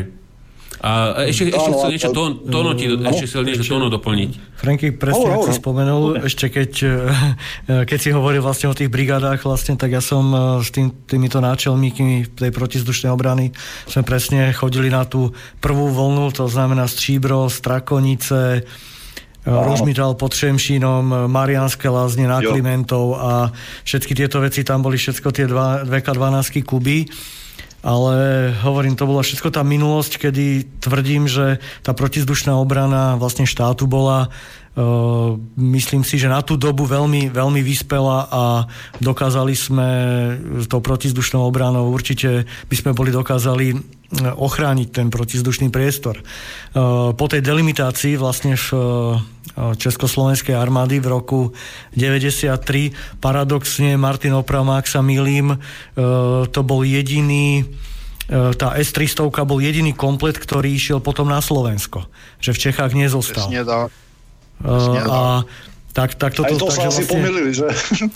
ne, ne, ne, ale Takže prostě ne... on byl jeden komplet a totiž takhle, co já vím, tam, tam totiž se řešilo, že by se dala půlka raket do Česka, půlka na Slovensko, ale k tomu byl výcvikový a zabezpečovací systém a ten byl jenom jeden. Tak nakonec se dohodlo, jo, že jo. postu děli, takže se to všechno nechá na Slovensku. A ja Niečo som, som teda mohol tak, že by sme mohli posunúť kúštik trošku tú debatu, tá minulosť, aká bola, taká bola, už máme tú prítomnosť a uh, ja si naozaj myslím, že v dnešnej dobe, vlastne po vstúpe Českej republiky do, do NATO, následne Slovenska, tak tá filozofia ochrany vzdušného priestoru sa úplne zmenila a de facto protizdušná obrana ako taká, ako sme ju poznali my vlastne, čo sme boli teda v tých 80 rokoch na vojne. A vedeli sme o tých systémoch, ktoré v podstate aj teraz ešte sú, ale dosluhujú, sú zastaralé, ktoré by možno ešte nejakú tú raketku chytili tak ako Franky hovoríš, keď nemáš baterku na to, aby si naštartoval lokátor a vyšiel si z hangaru, tak uh, môžeš mať aj odpalová, keď nevie, kde má streliť. No. A, takže tá proti, protivzdušná obrana v podstate štátu je de facto um, na úrovni uh, tým, že sme vstúpili do NATO, sme odkázaní na, na systémy, ktoré nám tu sa snažia postupne nejako dodať a k tomu by som možno, uh, možno mal takú poznámku, že či vôbec pri tých zbraňových systémoch, ktoré sme uh, minulý, tý, teda dva týždne dozadu preberali, by tá protizdušná obrana štátu mala v takomto nejakom rozsahu význam. A uh, čo vlastne potrebuje vlastne to Československo bývalé, a teraz Čechy a Slováci, na obranu svojho vzdušného priestoru. Či tak... Eh, no, to je totiž zásadní ono. problém, protože v současné době když se podíváme tedy, že máme teda nařízeného nepřítele, což je Rusko, když si to nemyslíme, tak je prostě befel, že ten zlý nepřítel je Rusko, tak si musíme uvědomit jednu věc. Kdyby tedy skutečně hypoteticky došlo k válce s Ruskem, tak nás ohrožují vlastně jenom letadla a rakety, protože nedovedu si představit toho idiota, který by se zase dral přes Karpaty na Slovensko přes hory. To by asi neudělal nikdo, takže jeden proud by šel vrchem přes Polsko a druhý by šel e, spodem přes Maďarsko, kdyby tedy Rusko útočilo na Evropu, jak si představuje generál Pavel a jemu podobní. E, takže pro nás bych řekl, že by byla ta proti, protiletecká protiraketová obrana naprosto zásadní faktor protože skutečně my jsme hlavně ohrožitelní z, z vrchu. Já Eh, říkám rovnou československý prostor, i když dneska jsou dva státy, ale používám výraz československý prostor a to a ohrožení toho československého prostoru je podle mě skutečně zhora, takže my bychom měli mít velmi vyspělou proti, protileteckou a protiraketovou obranu a nemáme skoro žádnou. V Česku jsou Kuby, tady už se řeší asi 15 let, co, co se s nimi tedy bude dělat, protože už se za chvíli začnou rozpadat pohonné hmoty, tam je vlastně bezdýmný prach, že jo, jako pohoná hmota, no a ten už vlastně dávno prošel garancí, no stále se to udržuje. Dělali se nějaké modernizace, vlastně, co se týče tedy elektroniky, těžko říct, jako vylepšovalo se to. Podle PLáků ty kuby stále nejsou úplně špatné, no ale s těmi raketami se bude každopádně muset něco dělat. Izraelci snad dokážou tu raketu opravit nebo vyrobit novou. Italové nabízejí svoje rakety, že by se tam posadili elektronika by se teoreticky dala zmodernizovat, ono to stejně má fungovat v celkové nějaké té obrané síti. ale každopádně těch pár kubů e, toho to nemůže rozhodně zachránit, kdyby k něčemu došlo. Jak bylo správně řečeno, ty S-300, pokud e, slovenská armáda nenakoupila díly, tak už musí taky být Bůh v jakém stavu. No a nevím, jak tedy na Slovensku, ale v Česku se vyřazují S-10, což je vlastně systém na MTLB, který má samonaváděcí rakety, no a pomalu budou podle mého názoru vystřílené i S2, což je vlastně systém, který se střílí s ramenem. No a, a, máme tedy pár, no pár desítek RB70, no ale to je systém sice moderní, ale má dostřel asi 4,5 kilometru, takže tím se to taky nevytrhne. No, navíc se to vlastně převáží jenom, takže s tím musí pobíhat a rozkládat to na zemi a podobně. Takže situace podle mého názoru je opravdu špatná a tady se velmi a velmi zanedbalo, jestliže tedy počítáme s tím, že by měla být nějaká válka. Samozřejmě protiletadlové systémy nepotřebujeme, pokud budeme posílat vojáky do Iráku, Afganistánu, Mali nebo ke všem čertům, protože tam žádná nepřátelská letadla prakticky nejsou, anebo jestli někde nějací teroristi v Sýrii budou používat drony na gumičku, no tak s tím bychom stejně asi s těmi protiletadlovými systémy nic neudělali. To se pak můžeme v diskuzi vrátit k tomu, jaká je, jaké jsou obecně vůbec potřeby protiletecké obrany a srovnávat tedy hlavňové systémy, raketové systémy, kombinované systémy, co je dobré na letadla, co je dobré na vrtulníky, e, část protivzdušné obrany nebo tedy protiletecké obrany samozřejmě zabezpečují stíhací letouny, které by měly teda ubránit prostor proti náletům protivníka předběžně, plus sestřelovat různé řízené střely s plochou dráhou letu. No ale všichni víme, že i letectvo má omezené možnosti a kromě toho těch pár letadílek, co máme, ti by to asi taky nestíhali, zvlášť když musíme počítat s nějakými ztrátami. Takže já bych řekl, že jsme na tom opravdu všelijak a ta, pokud chceme teda se bavit o nějakém válčení, tak ta situace je, je nevím, jestli můžu říct, že je komická nebo tragická, ale určitě není dobrá. Děkuji. Ešte bych chcel, ešte bych chcel Peťo, no. Peťo dodať nejakú, nejakú zaujímavú storku. Ja to vnímam ako zámer uh, odzbrojiť tieto krajiny, aby boli podajnejšie. Lebo to iný, zmysel, to iný zmysel nemá. Presne. A tak trošku odvočíme. Martin, hovoríte niečo KBT, LBT a PLBT? Tyto skratky? No, ale jako musím říct, že, že, že tedy něco takového už jsem slyšel, ale přiznám no, já ti že to poviem. okamžitě před ja... nevybavuje. Ja som si na to spomenul, ešte na vysoké škole sme mali Vietnamcov kamarátov, spievali sme s nimi e, ich vlastnú pesničku Lan Toi a to bola pesnička o rodnej vesničke.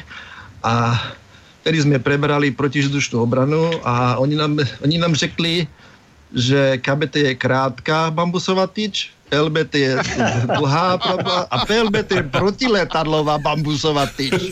Ale tohle jsem slyšel. Před listopadem už jsem to slyšel.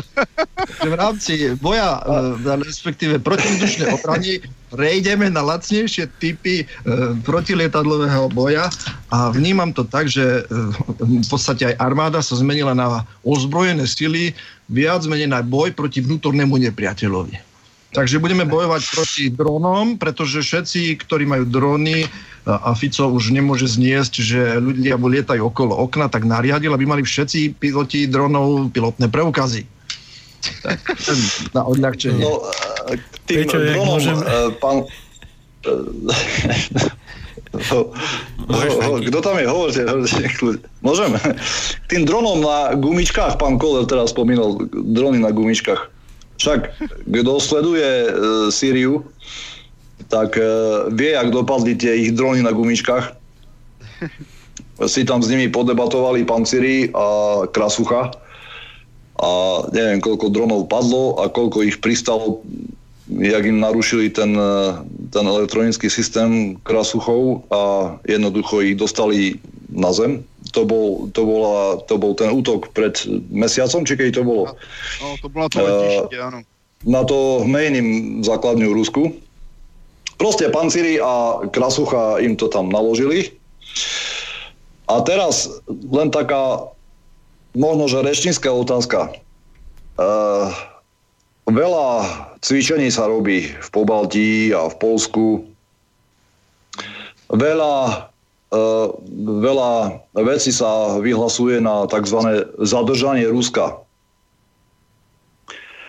Furt prúdia nejaké tanky, nejaké, nejaké maršparady uh, vojsk NATO uh, smerom na východ. Na západ som nepočul, že by sa také niečo robilo. Na Slovensku sa robí, e, robí alebo má robiť nejaká logistické centrum, e, myslím, že už vo Vajnoroch, či kde to je tam v Bratislave, už existuje jedno, nejaké veliteľské centrum. Že vraj v Poprade, to som počul tiež.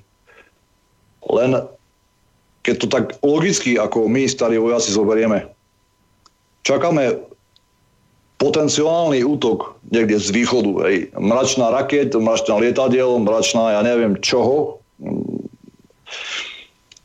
ruských e, krídlatých striel, vypadlo mi teraz meno pána Beka, H-102, sa na nás môžu, môžu navaliť. Ale nikde som nepočul, že Litve, Lotisku, Polsku, E, na Slovensku na východe sa budujú základne PVO.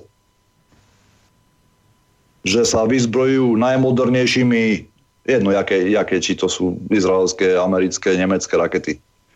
No, Stále počúvam mají dneska jenom patrioty, který mají různé verze, no a pak je ten evropský to. systém EAC, u kterého si vůbec nejsem jistý, jestli jim to chodí nebo nechodí. To je v poriadku, pán Koller, len uh, ten môj, môj zámer, alebo je zámer, ja moderne sa tomu hovorí, point e, je ten, že nepočul som nikde, že sa budujú nejaké nové základne PVO, hej, ktoré by zabezpečili protizdušnú obranu pred náhlým, jak sa hovorilo, a nenadalým napadením ze strany Ruska. Hej. No je to viac menej Žiadne jasné. PVO základne, Žiadne PVO základne sa nerobia, nikde, len sa posielajú tanky, tanky, tanky a vojaci na, na čiaru, logistické centra, bla, bla, bla, bla, bla, bla. Ale ešte som nepočul, že by sa išla budovať základňa protizdušnej obrany štátu niekde na východnom Slovensku, na strednom Slovensku, to je jedno kde. Hej. Pri tom, Franky. ako vyzerajú naše PVO sily. Rozumiete ma, čo chcem povedať? Franky, Ak chcete ja obsadiť teba... územie nejakého štátu, tak e, posielate tam tanky. Čiže hovorí sa, že územie je dobité vtedy, keď pozemnými silami obsadíte územie. Takže no. tým som asi zodpovedal e, odpoveď. To znamená, chodia tu a posilujú sa tu tankové a rôzne iné e, jednotky, ktoré sa pomaly presúvajú na túto oblasť a zmysel je, dá sa povedať, viac menej jasný. Nejde o protizdušnú obranu, ale obsadenie územia. Veľmi ťažko sa nám potom bude dýchať. A no, no, je to proste na téma útok nebo obrana.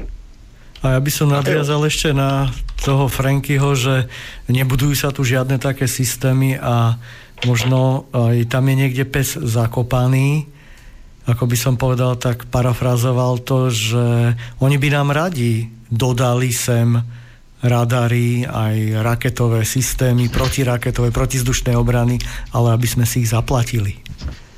A to je o tom biznise, no, že v podstate že, že jednoducho oni na nás môžu tak, alebo na nás vysoká kašlu, že oni tu potrebujú mať len nejaké, ak si správne povedal, logistické centra, ktoré, ktoré budú možno bližšie riadiť to, čo oni chcú riadiť, vlastne teda vojska na to, ale ale investovať e, do našej armády nebudú, naopak e, prostredníctvom vlastne navršovania hrubého, percenta hrubého domáceho produktu chcú vytiahnuť z toho rozpočtu viacej peniazy, aby sme si my tie zbraňové systémy nakupovali od tých svetových výrobcov zbraní a mali ich tu doma.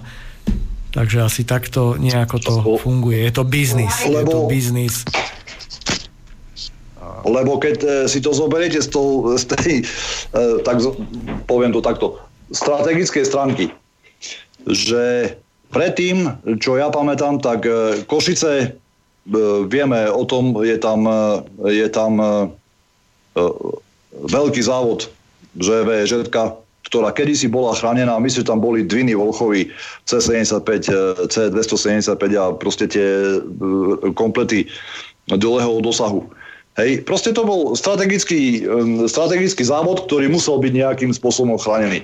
A teraz, keď si zoberiete, že vlastne kde bol postavený ten závod, že e, keď ten smer útoku leteckého potenciálneho bol ďaleko, ďaleko od západu, kde tie lietadla alebo tie, tie úderné sily museli prekonať vlastne možno, že tri vlny e, protizdušnej obrany štátu a pozemných vojsk. Hej, pokiaľ by sa tým tej VŽ dostali, teraz de facto je VŽ čo to je, 100 km od hranice s Ukrajinou, plus čo by raketou dohodil, hej? No a tak s Ukrajinci ti by tam spíš tam... něco ukrást.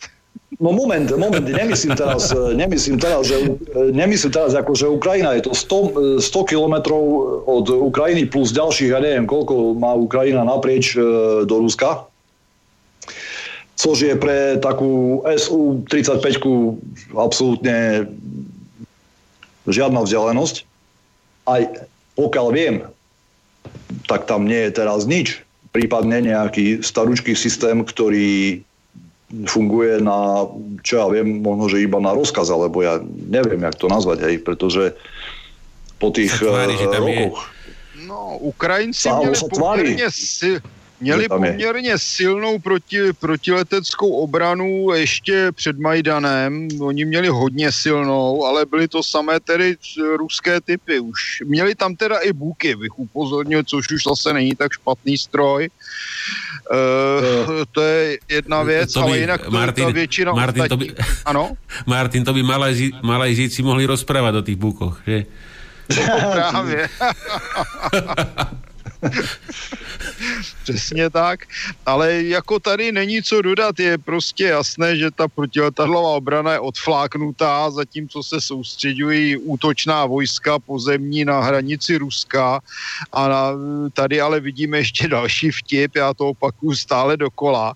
Eh, oni stále vykládají, že Rusko chce napadnout pobaltské státy, ale co by tam hledali?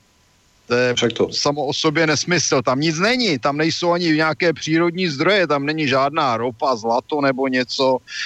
Tam jsou domácí obyvatele, kteří dneska dovážejí břidličný plyn z Ameriky. Jo. To je tak všechno. Já jsem říkal, až se Rusové trefí do toho jejich zásobníku břidličného plynu, co mají v Litvě, tak to bude takový fajrák, že jim to smete hlavní město. Martin, ja ti môžem prezradiť, čo tam je, kvôli čomu by tam mohli ísť. Napríklad sú tam ľudské práva a otvorená spoločnosť, ktorú chcú zničiť e, tým vpádom. Ano, anebo jak říkal Putin, že dneska jsou to nejlepší umývači záchodu v Německé spolkové republice. Ale máme tu, máme tu chalani, pripomeniem poslucháčom, maily môžete písať na cb.slobodnyvysielač.sk a taktiež môžete telefonovať na štúdio Mijava, čo je 0944448883 a máme tu otázku od poslucháča, že či je, by bolo možné teda Česko, Česko a Slovenskú republiku alebo teda Československo e, chrániť iba protilietadlovými zbraňami alebo či je nutné teda mať aj letectvo alebo že, či, by, či by sa to dalo uhrať nejakými sofistikovanými týmito zbraňami. E, otázka je to aj na Peťa, aj, aj na Martina alebo kto sa, kto sa k tomu vie vyjadriť, môžete za radom. Tak ono každé má svoje. Řekněme si to asi tak. Každý zbraňový systém, když bychom to vzali jako řekněme skupinu, má svoje klady a zápory. Na něco je dobré letadlo, na něco je dobré raketa. Letadlo má samozřejmě podstatně větší dosah, to může letět tisíc kilometrů, raketa může letět maximálně nějakou stovku kilometrů, dneska ty nejlepší typy s největším dosahem, ani to ne dnes už, jo, to nějakých 50 kilometrů. Pardon. A mm, druhá, na druhou stranu zase fakt, že za určitých podmínek letadla operují poměrně obtížně, řekněme tedy za zhoršené viditelnosti nebo za extrémních eh, klimatických změn a tak dále mm, takže ono, ono je nejlépe mít od každého něco, nehledě na to, že na některé činnosti prostě se raketa použít nedá, jako je třeba doprovod a ochrana nějakých jo. letadel hmm. nebo Kromě toho e, obecně z hlediska taktiky letectvo představuje 60% pale, že letectvo představuje 60% palebné síly na bojišti, protože se dá použít samozřejmě především dneska k útokům na pozemní cíle. E, takže já Martin, jsem toho názoru, Martin, že Martin, dobré mít oboje. Martin, e, Martin, na sekundu ťa preruším, máme poslucháča na linke, tak skúsim ho. Uh, uh, poprosím vás otázku, môžete? Už by sme vás mali počuť. Uh, môžete hovoriť. Môžem hovoriť? Áno, hovorte. No, dobrý večer. Chcem vás všetky vo spolok pozdraviť, ale chcem uh, takto povedať, že minule, čo som počula tú reláciu, čo ste vrali sa nových ruských a veľmi, veľmi sa mi páčila, klobu dolu predtým. Dneska sa to tak dosť uh, spustilo na krčmové reči o tom, jak sa rukovala podobne. A ja by som bol rád, keby ste trošku aj viacej rozvinuli tému tých eh, protileteckých alebo protiraketových systémov, myslím S-300, 400 alebo tie ďalšie, čo sú prípadne porovnato s analytickými patriotmi a podobne. Takže ja by toto zaujímalo, alebo pán si, ja mňa by tieto veci podobnejšie zaujímalo, čo to vlastne je, že toto rozviesť. Keď sa to dá. Ďakujem pekne, do počutia. To ďakujeme, Dopo. E, takže Peťo, ak by si chcel e, k tej ešte otázke, ktorá bola a samozrejme k týmto veciam sa dnes dostaneme, pokiaľ teda e, stihneme. Takže Peťo, môžeš z tvojho pohľadu Áno. ako letca, či je možné teda chrániť mm. územie len súčasťou, súčasťou, tak ako spomínal Martin, súčasťou ochrany je kombinácia raketového systému letectva, ktoré má viac účelové zameranie, a vždy sa používa to, čo je vhodnejšie. Jednak čo sa týka doletu, aj keď dnes e, sa stále viac a viac za, zavádzajú do týchto systémov obrany, borajme to obrany, dróny. To znamená, e, ľudským, ľudskou posádkou riadené lietadla, dróny a rakety. Nie je to možné nejako oddeliť od seba. Tie dróny sú zatiaľ v minorite, ale myslím si, že to naberie v stále väčší a väčší kurz. Tie drony majú samozrejme svoje obmedzenia, prič, pričom pilot e, stále si myslím, že má úplne iné možnosti rozhodovacieho procesu. Raketa je takisto jednoúčelovo väčšinou zameraná na niečo, to znamená, musíte mať nakombinované systémy na malé vzdialenosti, veľké vzdialenosti, vysoké, menšie rýchlosti a tak ďalej. Letectvo je pomerne tiež drahá záležitosť a najmä vycvičiť pilota na patričnú úroveň trvá asi oveľa dlhšie, ako naučiť niekoho ovládať raketový systém. Pri vysokej, pri vysokej elektronizácii a automatizácii. Teraz nechcem určite rakeťákov nejakým spôsobom zhadzovať, ale je to iný druh ovládania, iný spôsob. Ten pilot tam letí, ide ponad tú nepriateľskú líniu a tak ďalej je to ohľadom rozhovacieho procesu, využitia na čo tam ten letí, či robí prieskum, či sa zapája do bojov, či robí ochranu. A ten súčasný stav, ktorý je u nás dnes, je, je žalostný. Dúfam, že raz spravíme reláciu ešte k tomu prezbrojeniu vlastne, aké možnosti sú. Maličko sme to už načrtli pri niektorých z predposledných, posledných a niektorých reláciách. Takže toto je téma, ktorá je dosť vážna a včítanie toho, či, lenže to je dané politikou, či sa dá chrániť spoločný vzdušný priestor, to znamená posadkami na Slovensku, v Čechách, kde robiť výcvik. Toto všetko má nejakú históriu, dosť smutnú históriu, by som dnes povedal. Mm. Pričom kedysi Vysoká vojenská letecká škola a potom letecká akadémia školila kadekoho v, aj v arabskom svete a tak ďalej, bola veľmi uznávaná a všetko sa úspešne podarilo utlmiť, zničiť, rozpredať. No proste toto spoločenské zriadenie, toto je vlastne výsledok tohto spoločenského zriadenia a skolonizovania tohto štátu.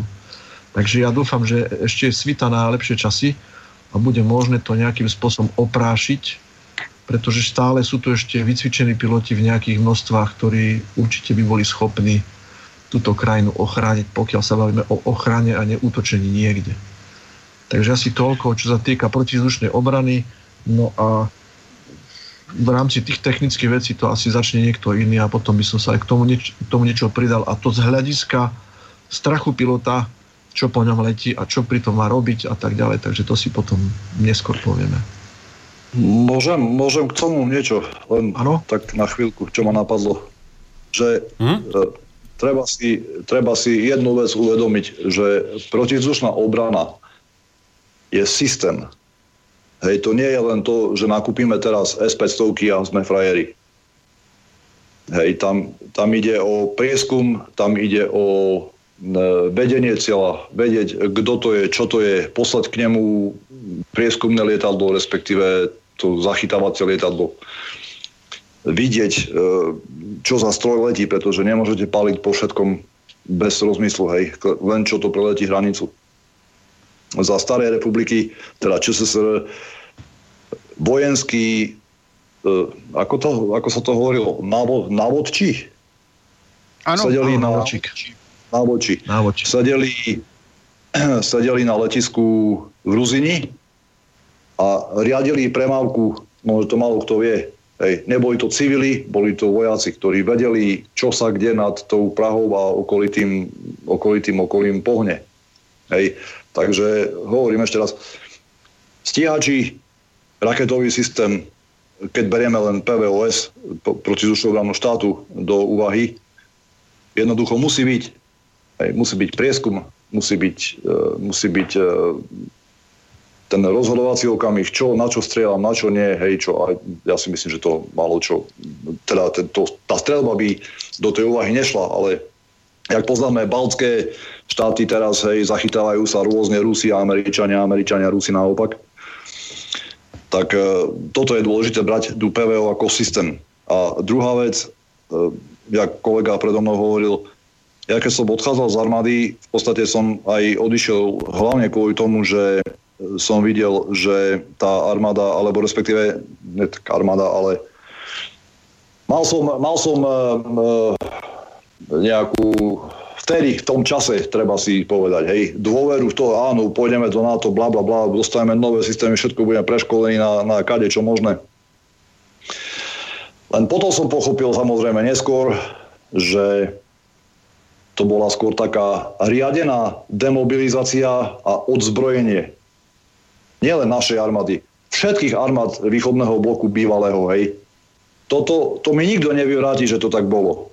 Jednoducho, keď som videl, jak sa likvidujú Kuby, jak sa z nich robia e, podvozky na ťahanie dreva z lesov, alebo ja neviem čo, že to sa odnáša do zberu, do šrotu, predáva sa to, predáva sa to do arabských štátov a ja neviem, kaj tade, predajú sa samopaly, pred, zničia sa, rozpalia sa tanky. Nech mi nikto nepovie, že toto bolo vlastne, jak niekde som čítal, že áno, Západ vyhral studenú vojnu a robil si s nami, čo chcel, hej. Toľko k tomu. Tomu rozpredaju, rozkradnutiu a zničeniu armády len pri, takú kuriozitu. V Ukrajine rozkrájali doslova jednu z najlepších bombardovacích lietadiel Tu-130 Blackjack v desiatkách kusov. Skúste hádať, že asi načí pokyn, aby sa také niečo stalo. To je, to, to, takto to vyzerá, keď sa odzbroje krajina. Napríklad, čo sa týka eh, aj radiové spojenia, ako ste spomínali, kedysi sme mali špeciálne frekvencie, kde civili sa nemohli dostať. Jo. E, dneska sa lieta na civilných frekvenciách, vojenské lietadla sa riadia civilnými vežami, to znamená, je tam zmiešaná prevádzka, zavádzajú jedný druhým. Nemôže to fungovať tak, ako to fungovalo kedy, kde bolo na rádiu ticho a povedalo sa len to, čo sa tam povedať malo. My sme no. nezavádzali civilom, civili nezavádzali nám, ja si spomínam, napríklad e, väža bola vždycky dvojposadková, jedna strana bola civilná, druhá strana na civilnom letisku, druhá strana bola vojenská. Takže ten, tá komunikácia bola podľa mňa na lepšej úrovni ako teraz, keď je to celé zmiešané. No a proč je to zmiešané? Protože je třeba uvolnit pásma pro mobilní operátory, aby z toho mohli vydělávat.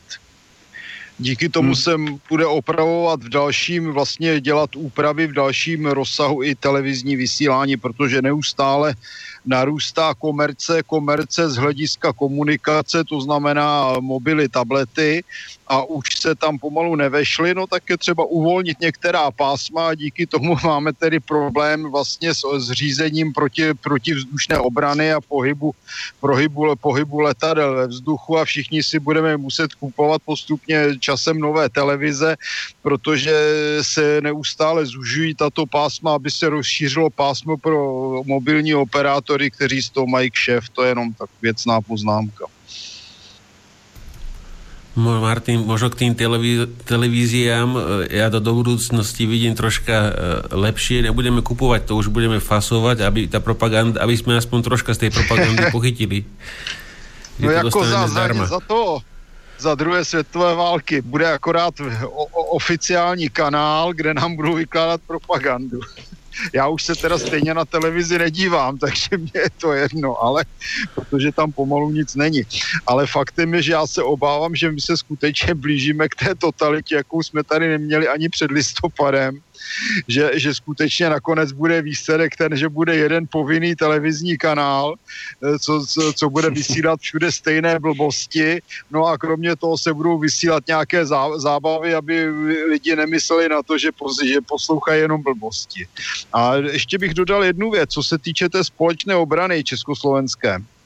Ona na to existuje, pokud si vzpomínám už nějaká dohoda, a v zásadě se čeká, jaká letadla bude používat slovenské letectvo, protože to vypadá, že ty MIGy 29 už nikdo nechce dát dohromady ať už z takového nebo makového důvodu. Takže momentálně je nějaká dohoda, že české letectvo by mohlo pomáhat pokrývat i slovenský prostor v případě potřeby a vlastně se čeká skutečně, co bude a nebude, protože jak v Česku, tak na Slovensku se bude muset něco dělat s tou raketovou obranou. Na Slovensku teda je na místě otázka, co bude místo teda MIGu 29. No a, a jak se to tedy bude propojovat a kromě toho je tady otázka radiolokátorů, které u nás teda už v Česku jsou na XT kole, protože když už se teda v podstatě měla podepsat smlouva, tak už to zase je jinak. Jak je to s radiolokátory na Slovensku, musím se přiznat, že nevím, ale obávám se, že to bude asi stejně výborné. Takže my jsme v situaci, že vlastně něco funguje, něco nefunguje a e, pokud nebude tak nějak vytvořen, jak bylo správně řečeno, systém, protože protiletecká či protivzdušná obrana je systémová záležitost, no tak to nebude klapat nikdy. Jinak myslím, že v zásadě žádný velký problém by být neměl, aby v československém prostoru fungoval nějaký jednotný systém protivzdušné obrany. Jak říkám, nějaká dohoda na to existuje, ale v podstatě se nenaplňuje jako řada věcí. Teď ona existuje Československo-Polská brigáda, že jo, která na papíře existuje a stejně necvičí. Jo. To je to je jenom tak jako ukázka, co a jak. Tady by šla dělat řada věcí společně. Počínaje logistikou, zásobováním, uniformami, bla, bla, bla. Já v tom prostě nevidím problém, protože se dokážeme bez problémů domluvit mezi sebou. Nemusíme se učit anglicky, on to stejně nikdo pořádně neumí z těch vojáků. Já jsem to zažil v praxi, když jsem byl na cvičení, tak jsem říkal, no to, to snad není možné. Oni všichni absolvovali kurzy angličtiny, pomalu za to pobírají příplatky a nejsou schopni se mezi semi domluvit, no takže to je, to je k ničemu ale prostě v československém prostoru se dokážeme spolu domluvit jsou tady určité tradice, tady jsou obrovské možnosti kooperace, ale já se obávám, že to je stejně, stejně jenom o tom, aby jaksi na každé straně byla určitá parta, která to může řídit a může se na tom obohacovat a ono, kdyby se to propojilo, tak by to asi ty kšefty nebyly tak velké, no. Já si to tak myslím. A o to ide. Rizikovým faktorom je aj to, že generácie, ktoré tomu rozumejú, starnú, pamätajú si, ako to bolo a tak ako to bolo aj na tých protestoch, tí mladí sú digitálne dementní a vlastne majú úplne iný pohľad na vec, tak ako im to nadiktujú, ako im to dajú do telefónu. Jo, to je pravda. Na to existují dvě krásné knihy. Jedna se jmenuje Digitální demence. Ne, nejaké, nejaké doplnenie nám, nám tu poslal Robo, ktorý slúbil, že do budúcna sa zúčastní, lebo rád by nám porozprával nejaké detailnejšie informácie odborné k S300 a, takže určite no. v budúcnosti sa s Robom, Robom dohodnem a potom uspokojíme aj poslucháča, aby to nebolo len o tých krčmových kecoch. No a e, ešte písal e, tam medzi rečou, čo ste spomínali, tak hovorí sa tomu letovod po slovensky. Áno, má pravdu. Letovod. A že ohľad, ohľadom tie, aj tých lokátorov, že by mohol niečo, e, že v Košicách určite, že nie je žiadna obrana a ešte písal, že S10 boli uh, aj u nás vyradené. A, a, a, a, a ďalšiu vec, čo mi písal, že keď bol ešte Franky na vojne, že, že v, v tej dobe, že to bolo ešte v celku, že fajn, ale že katastrofa začala v 99. po nástupe Zurindu, ktorého si určite, Martine, ty pamätáš, jo. bicyklista hey. slovenský a, no, ob, obzvlášť a, výborný, to je něco, jak u nás byl Špidla, to je něco podobného. Lebo Zurinda myslím, že teraz bol na ČT24 a 2-3 dní dozadu, tak som si to pustil, že nech, sa troš, nech si troška dvihnem adrenalín, nech mi to pre, pre, pre, pre, preplachne cievy a teda prepláchlo, musím povedať. A stalo sa. A, no tak, mal, co, co mal, lidi tam, čekáte mal, na ČT24? A, ale tak ja som, ja, som to, ja som to očakával, ale on tam zapotil e, v tom zmysle, že, že soft power, že už teda nestačí, že už by sa mali tie európske štáty spojiť do hard power, pretože na Rusko, že už soft power ako nebude stačiť. Takže... Ano, už vidím ten hard power, jak se domluvá Polák s Portugalcem. To bude hard power. To skôr bude, to skôr bude hardcore a nie hard power.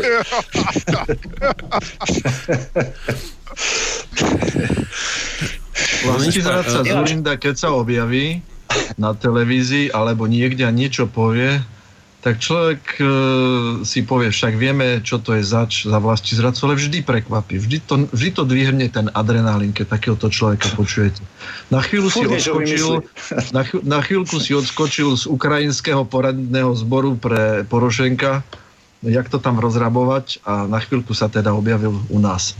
A problém je, že vždy niekomu uveríme, tak ako po Mečarovi Zurindovi a vôbec sme netušili, čo za beštia prišla a akým sofistikovaným spôsobom rozkradla štát. V podstate za Zurindu sa toho rozkradlo úplne najviac.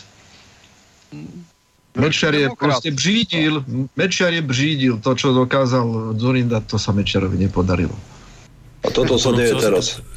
To by som, Peťo, úplne s tebou maximálne súhlasil, pretože Zurindu som zažil párkrát v Trenčanských tepliciach ako veľkého tenistu, ináč je to taký sopliak krpatý.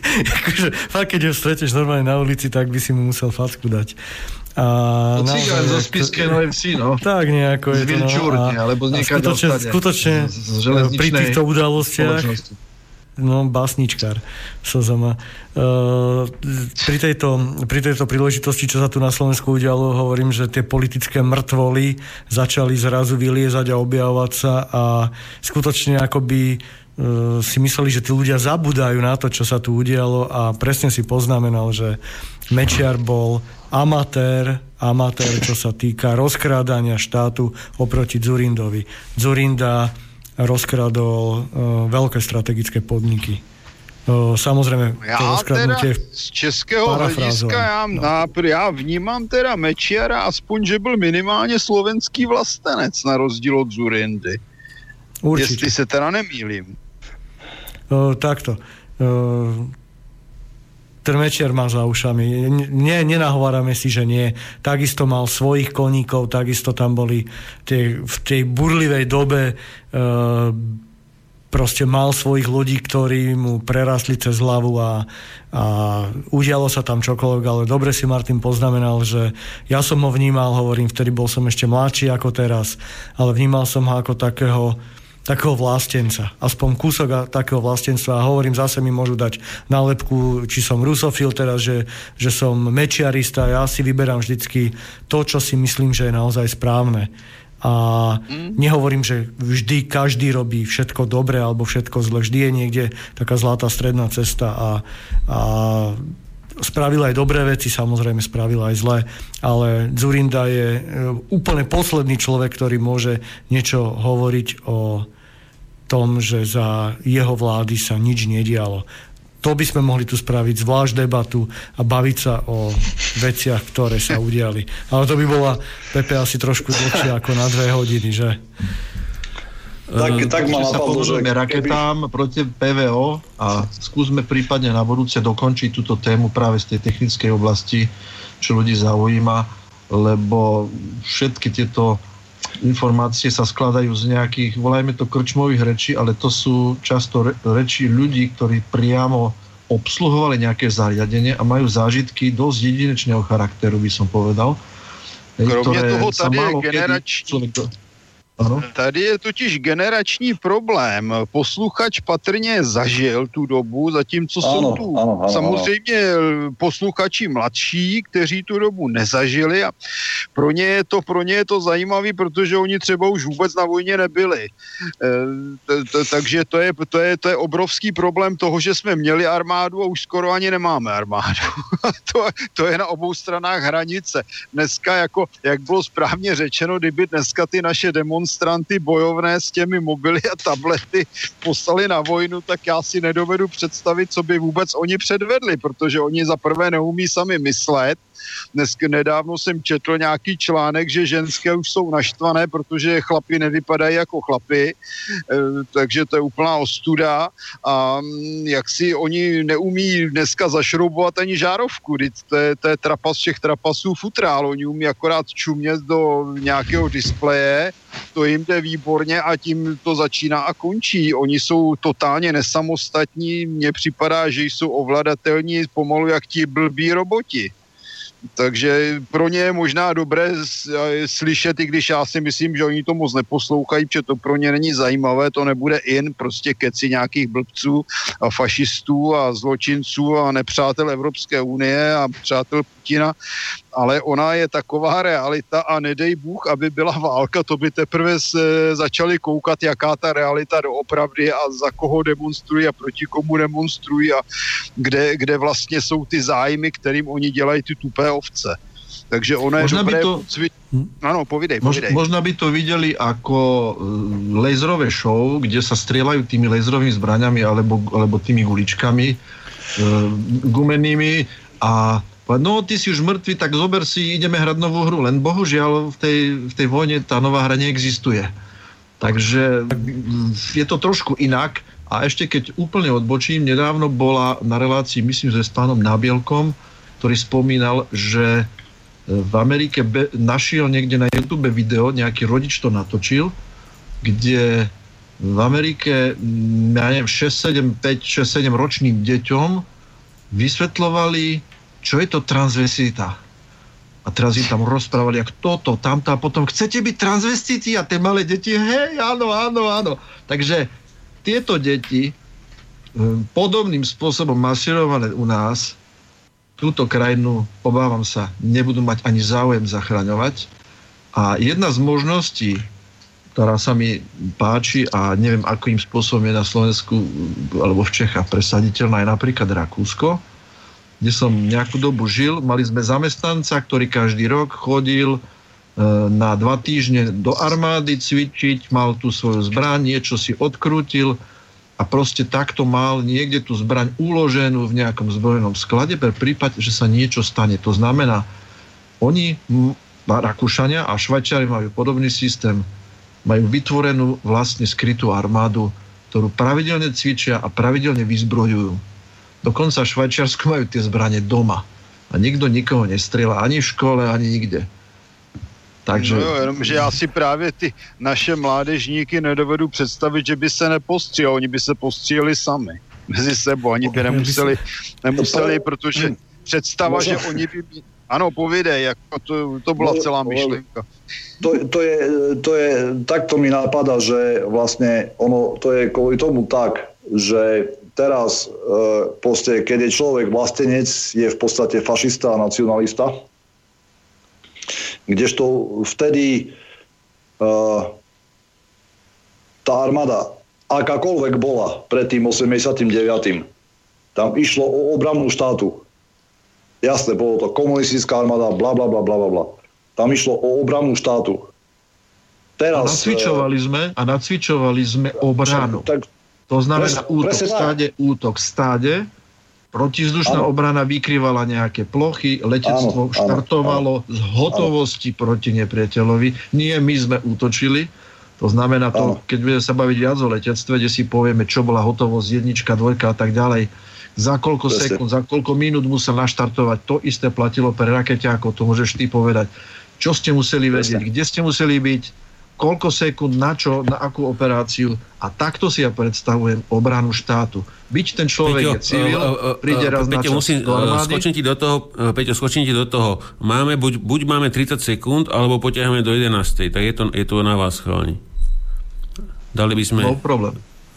Môžeme. Problém. Žiaľ, takže, problém.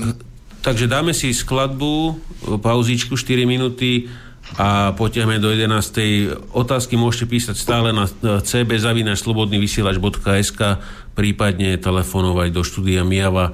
Takže pustíme si tam novú metaliku, keď slepý muž plače a po tejto skladbe sa budeme ja počuť. Eh, z Kasus Belli. Slepý, slepý muž špionem proti, proti Putinovi. Áno. Oslepol ho Putin.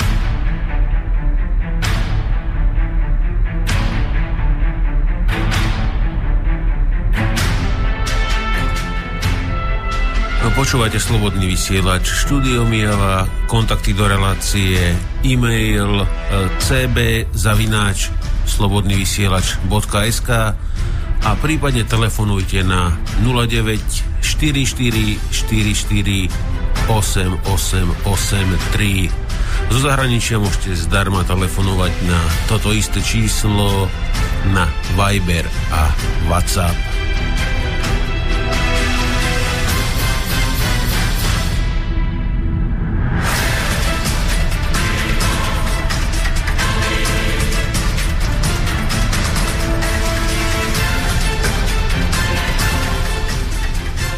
No a my z Kasus Belli pokračujeme ďalej, takže zdravím všetkých poslucháčov, ktorí s nami zostali na streame a vysielame do 23.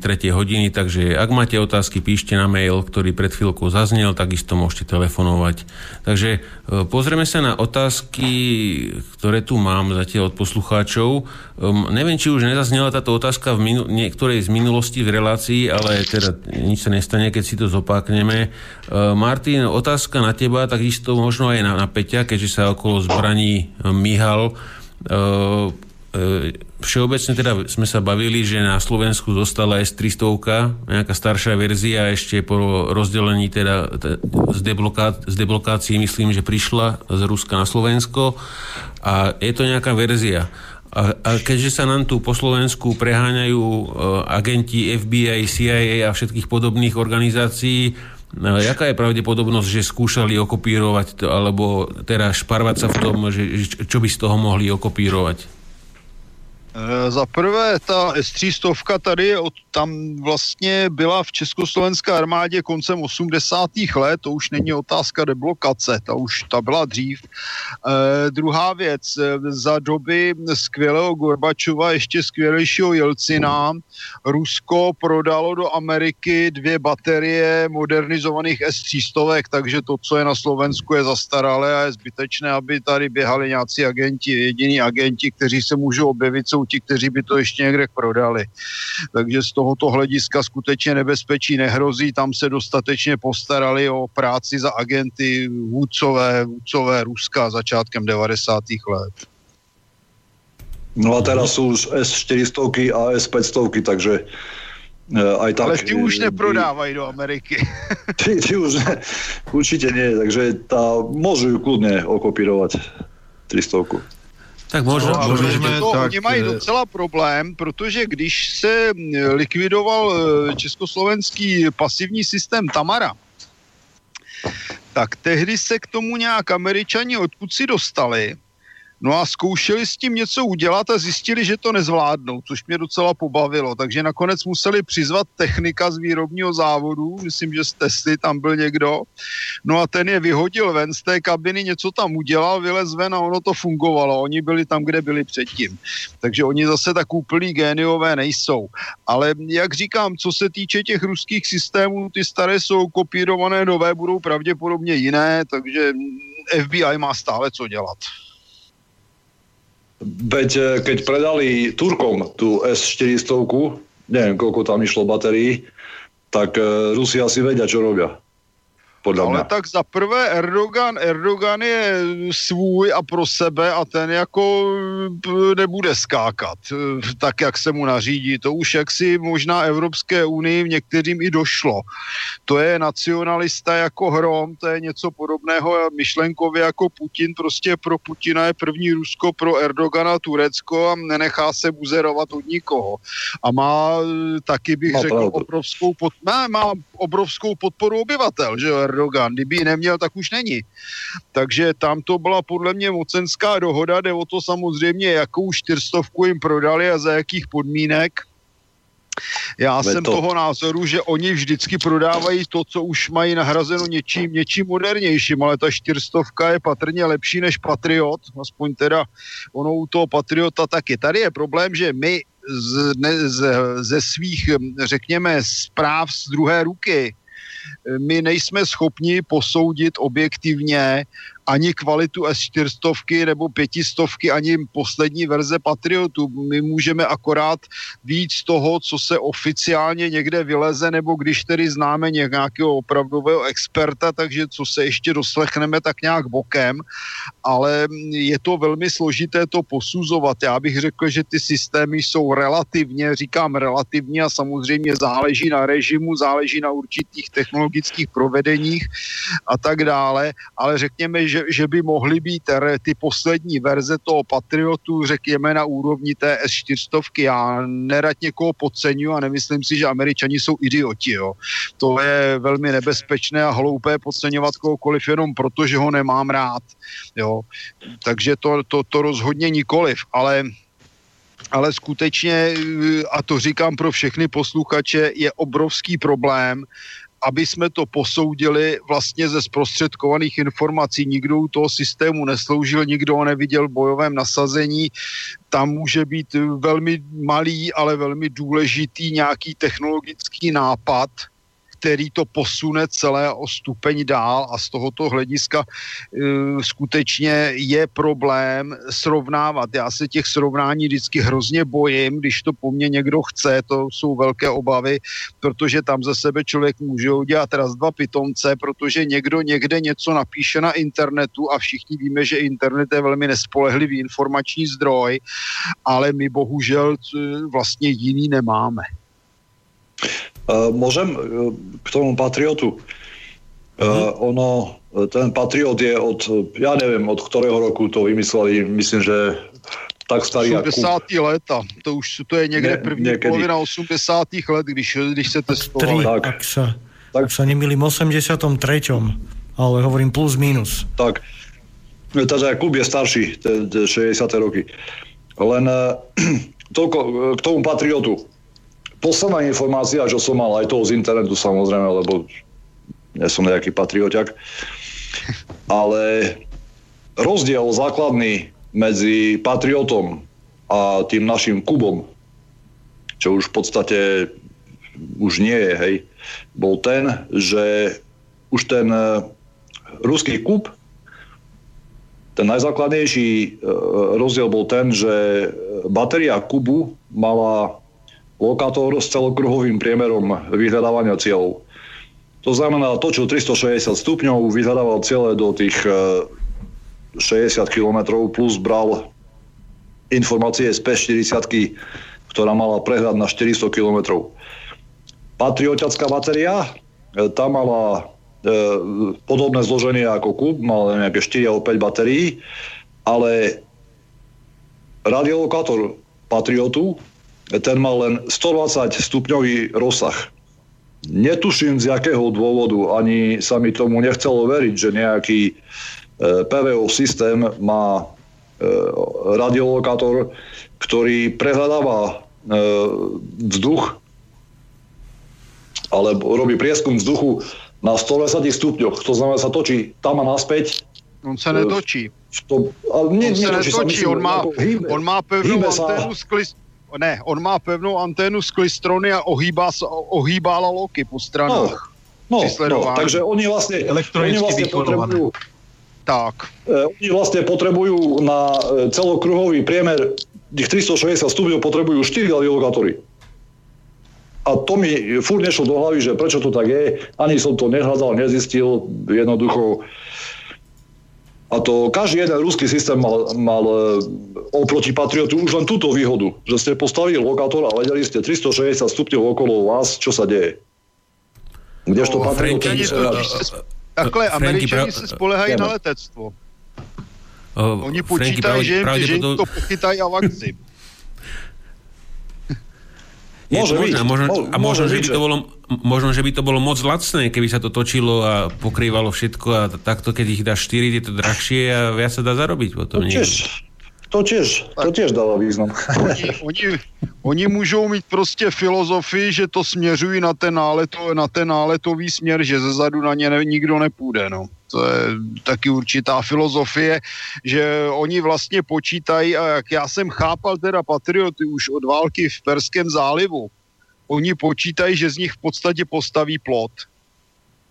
směrem na nepřítele, že nepřítel ze zadu nebude. Takže oni počítají v podstatě, že postaví plot radiolokátorů a raketových baterií a tam jim samozřejmě 120 stupňů stačí, protože se jim budou překrývat. Tak dáva to zmysel, hej, len divné to je. Je to aj o tom, že postavíte statickú anténu a je to mnoho jednoduchšie aj technicky, nič sa vám tam nezasekne, pričom lokátor, ktorý sa točí dokola, má spustu technických nevýhod, úplne inú obsluhu, e, údržbu kvôli tomu, aby sa náhodou niekde nezasekol, napríklad v púšti, kde je piesok, alebo v nejakej kritickej zime, kde tam niečo zatečie a zasekne sa vám. Takže ťažko povedať, tie porovnávania, ako Martin hovorí, sú veľmi, veľmi diskutabilné a komplikované. Skôr ide o to, keď stávate protizdušnú obranu, z akých prostriedkov krátkeho doletu, vysokej, veľké výšky, dosah, rýchlosti a tak ďalej, z čoho to vyskladáte? Lebo tak ako použili pancír, jo, jo, jo. ako PVO v, v, na Syrii, na Hemejmim, no zostreliť lietadlo v hodnote tisíc dolárov, raketou za 100 tisíc dolárov, je to dosť drahé bojovanie, by som povedal. A tam vlastne by sa mali hodiť nejaké prostriedky, buď rádiom e, smerovaného kanónu, ktorý to proste zostreli. Je to oveľa lacnejšie strieľať nejaké projektily, ako, ako strieľať rakety. Čiže ak by nieko, niekto chcel ekonomicky zničiť e, ruskú základňu, tak tam pošle 500 e, dronov každého za v cene 500 dolárov a oni vystrieľajú e, proste e, komplet palebný priemer, čo tam majú a zostanú bez ochrany. Čiže všetko ale, je to aj o tej filozofii. Přesně ono. A to, je, to jsme u problému, který se řeší od 80. let. E, srovnání hlavňových a raketových systémů samozřejmě kratšího rozsahu, protože ty kanóny mají samozřejmě dostřel několik kilometrů jenom, ale to je nesmírně důležitá záležitost. Nejdřív nejdál z tohoto hlediska dneska došli Italové, kteří střílejí z 50 mm kanónu řízenou střelu v podstatě.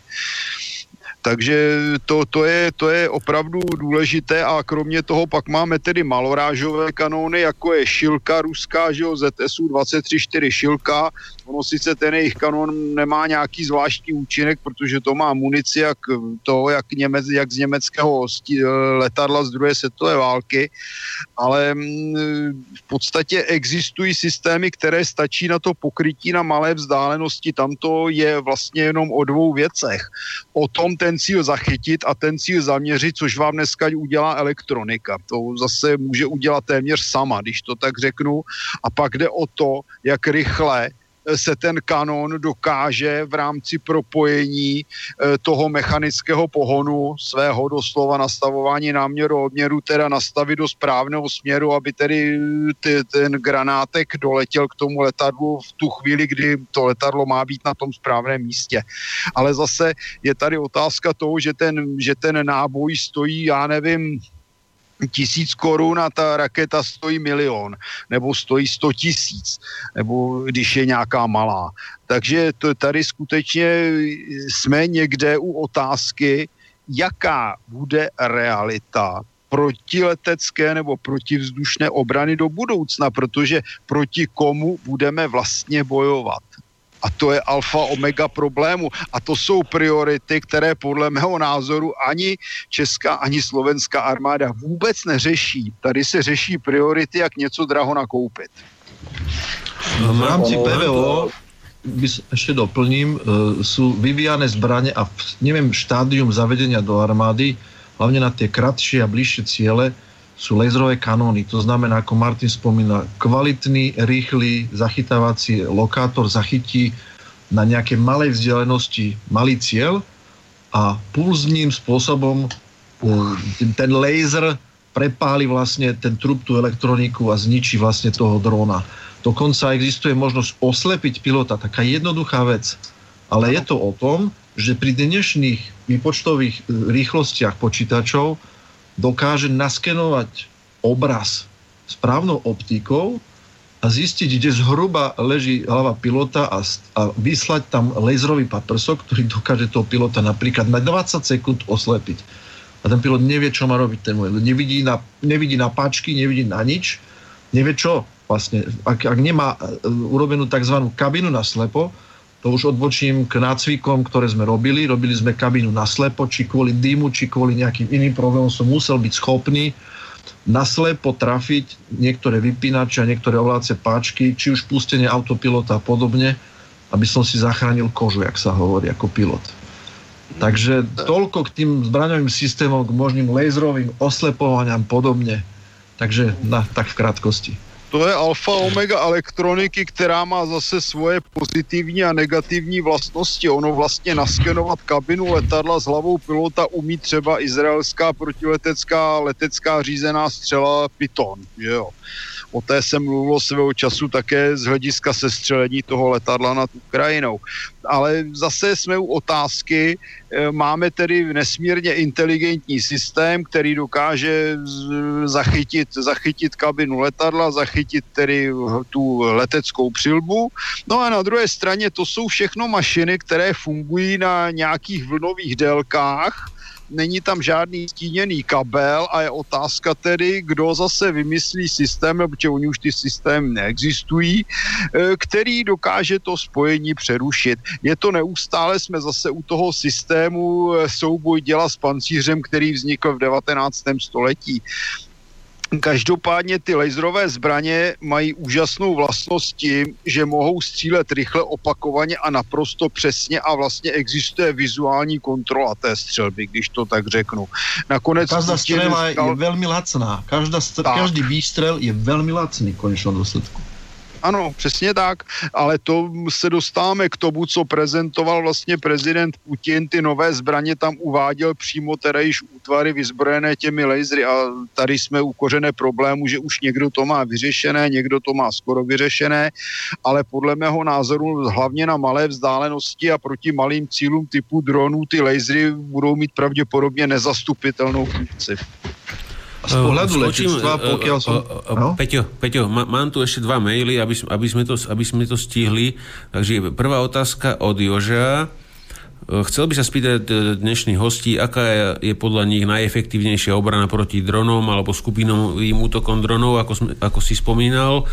E, že napríklad zem, vzduch, e, obdoba pancíru ruského, že či má aj západná koalícia nejakú obdobu pancíru Takže Nemá. taký multif, multifunkčný systém raketovo-kanonový.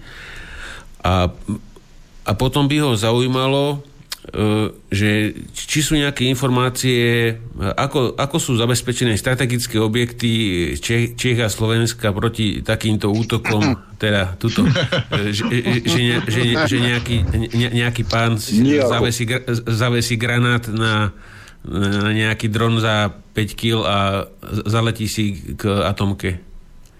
No to jsme u těch dlouhých bambusových tyčí. Asi to. PLBT. jo. Takže nič. Ono, nič uh, v každom prípade, v každom prípade... Môžem k tomu? Áno? Len k tej šilke, ak pán Kole rozprával, E, tá šilka, teraz som čítal, jak v Syriu používajú nielen na PVO účely, ale aj na protizemné účely.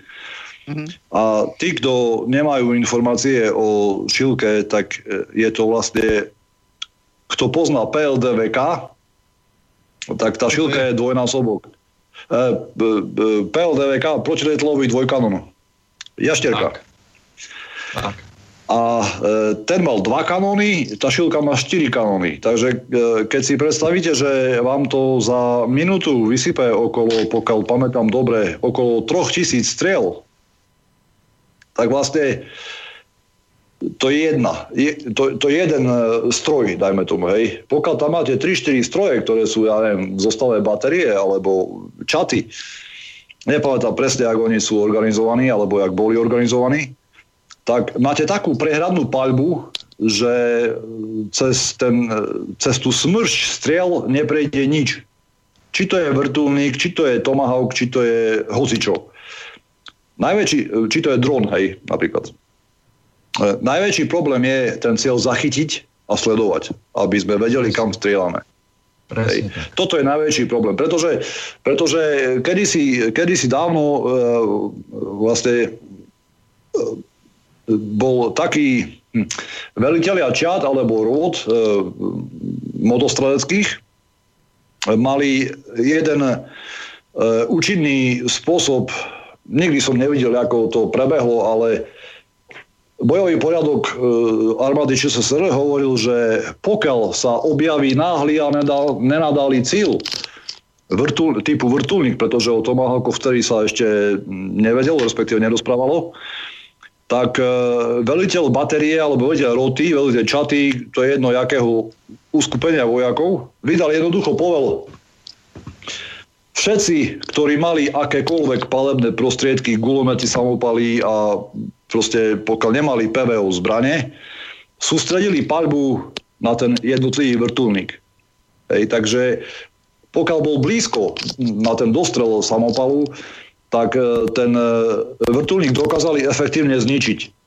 Ej, môžete sa smiať, ktorí tomu, ktorí tomu neveria, ale e, mohlo by to tak byť, pretože ten vrtulník je zraniteľný. Pokiaľ na ňo pálí 30 samopalov naraz, hej, to bola normálna taktika, ktorá sa používala podľa bojového poriadku Československej armády.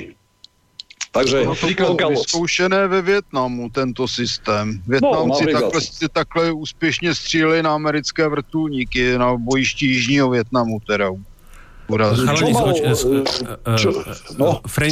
Franky, len skoči, skočím do toho na sekundu, tak uh, píše posluchač Vlado, uh, teraz uh, na Rusvesne zverejnili že Ukrajinci sa stiažujú. E, vyzerá to, že na Donbass e, e, ruský vojentorok dodal nejaké novinky a že už tam, že tam doniesli nejakú pro, protidronovú techniku a odchytávajú Ukrajincom tie DJI droníky, s ktorými šmírovali prednú líniu.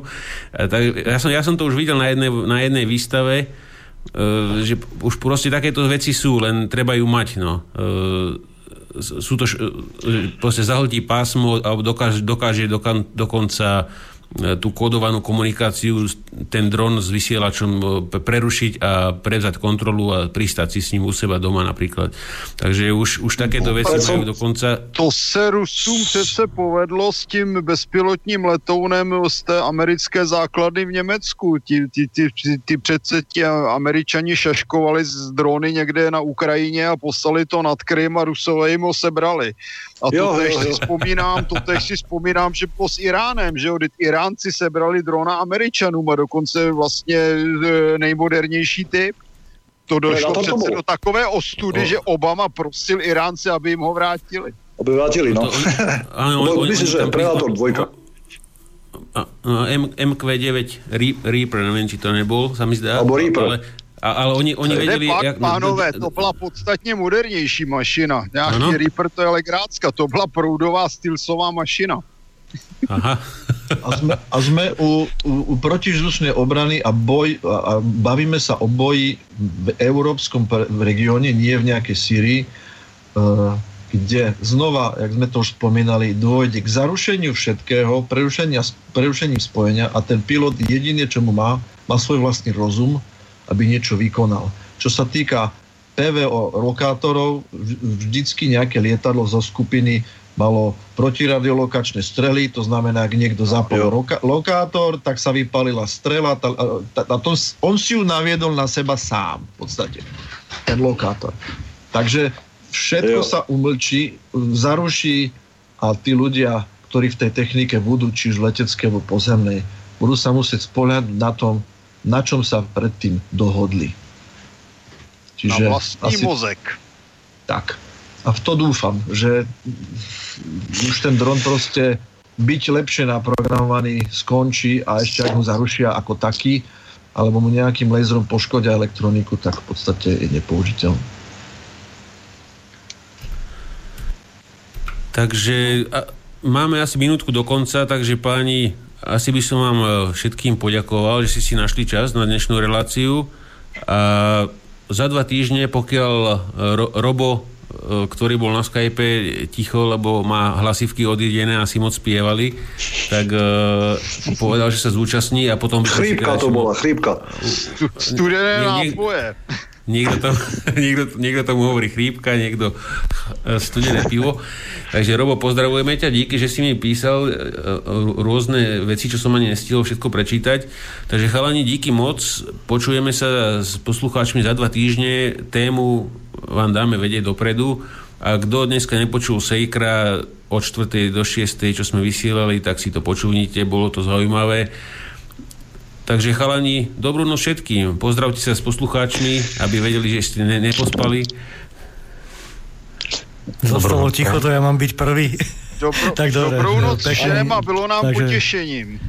Dobrú noc, dobrú noc majte po, sa pekne. Po, dobrú noc poslucháči a dúfam, že, že Pepe e, navrhujem, aby sme dokončili e, tú protivzdušnú obranu na budúce, keďže sme to dlžní poslucháčom. Měli bychom se asi už zaměřit na ty úplně současné problémy. Presne tak. Áno. OK. Dobrú noc prajem aj ja a na Margo poslucháča, ktorý volal a nemal, neboli mu povoliť tie krčmové reči. Ono, bolo by dobre možno, že urobiť takú reláciu, kde tí mladí teraz, ktorí počúvajú ten kasus belli, pretože S300, S400 sú súčasné problémy, ale vedeli by o čom to celé bolo, tých, tie dva roky v uniforme pre takého mladého človeka. Ale to by vydalo na jednu samostatnú podľa mňa reláciu, kde by sa rozprávalo iba Určite. o tom, pretože Určite. nedá sa to nedá sa to dať dokopy s niečím iným, hej, ako skúšal som to, ale nevyšlo to dneska, no, tak... Nevidím problém, já myslím, že bychom klidně mohli udělat pořad na téma Československá armáda. Kde je problém? Žiaden problém. Pretože starí to poznajú a mladí, mladí proste si myslia, že to bol nejaký veľký horor, pričom to nebol veľký horor a mohli by sme aj o tom podebatovať. OK, takže to bolo všetko. Dobrú noc všetkým, čaute. Táto relácia vznikla za podpory dobrovoľných príspevkov našich poslucháčov. Ty, ty sa k ním môžeš pridať. Viac informácií nájdeš na www.slobodnyvysielac.sk Ďakujeme.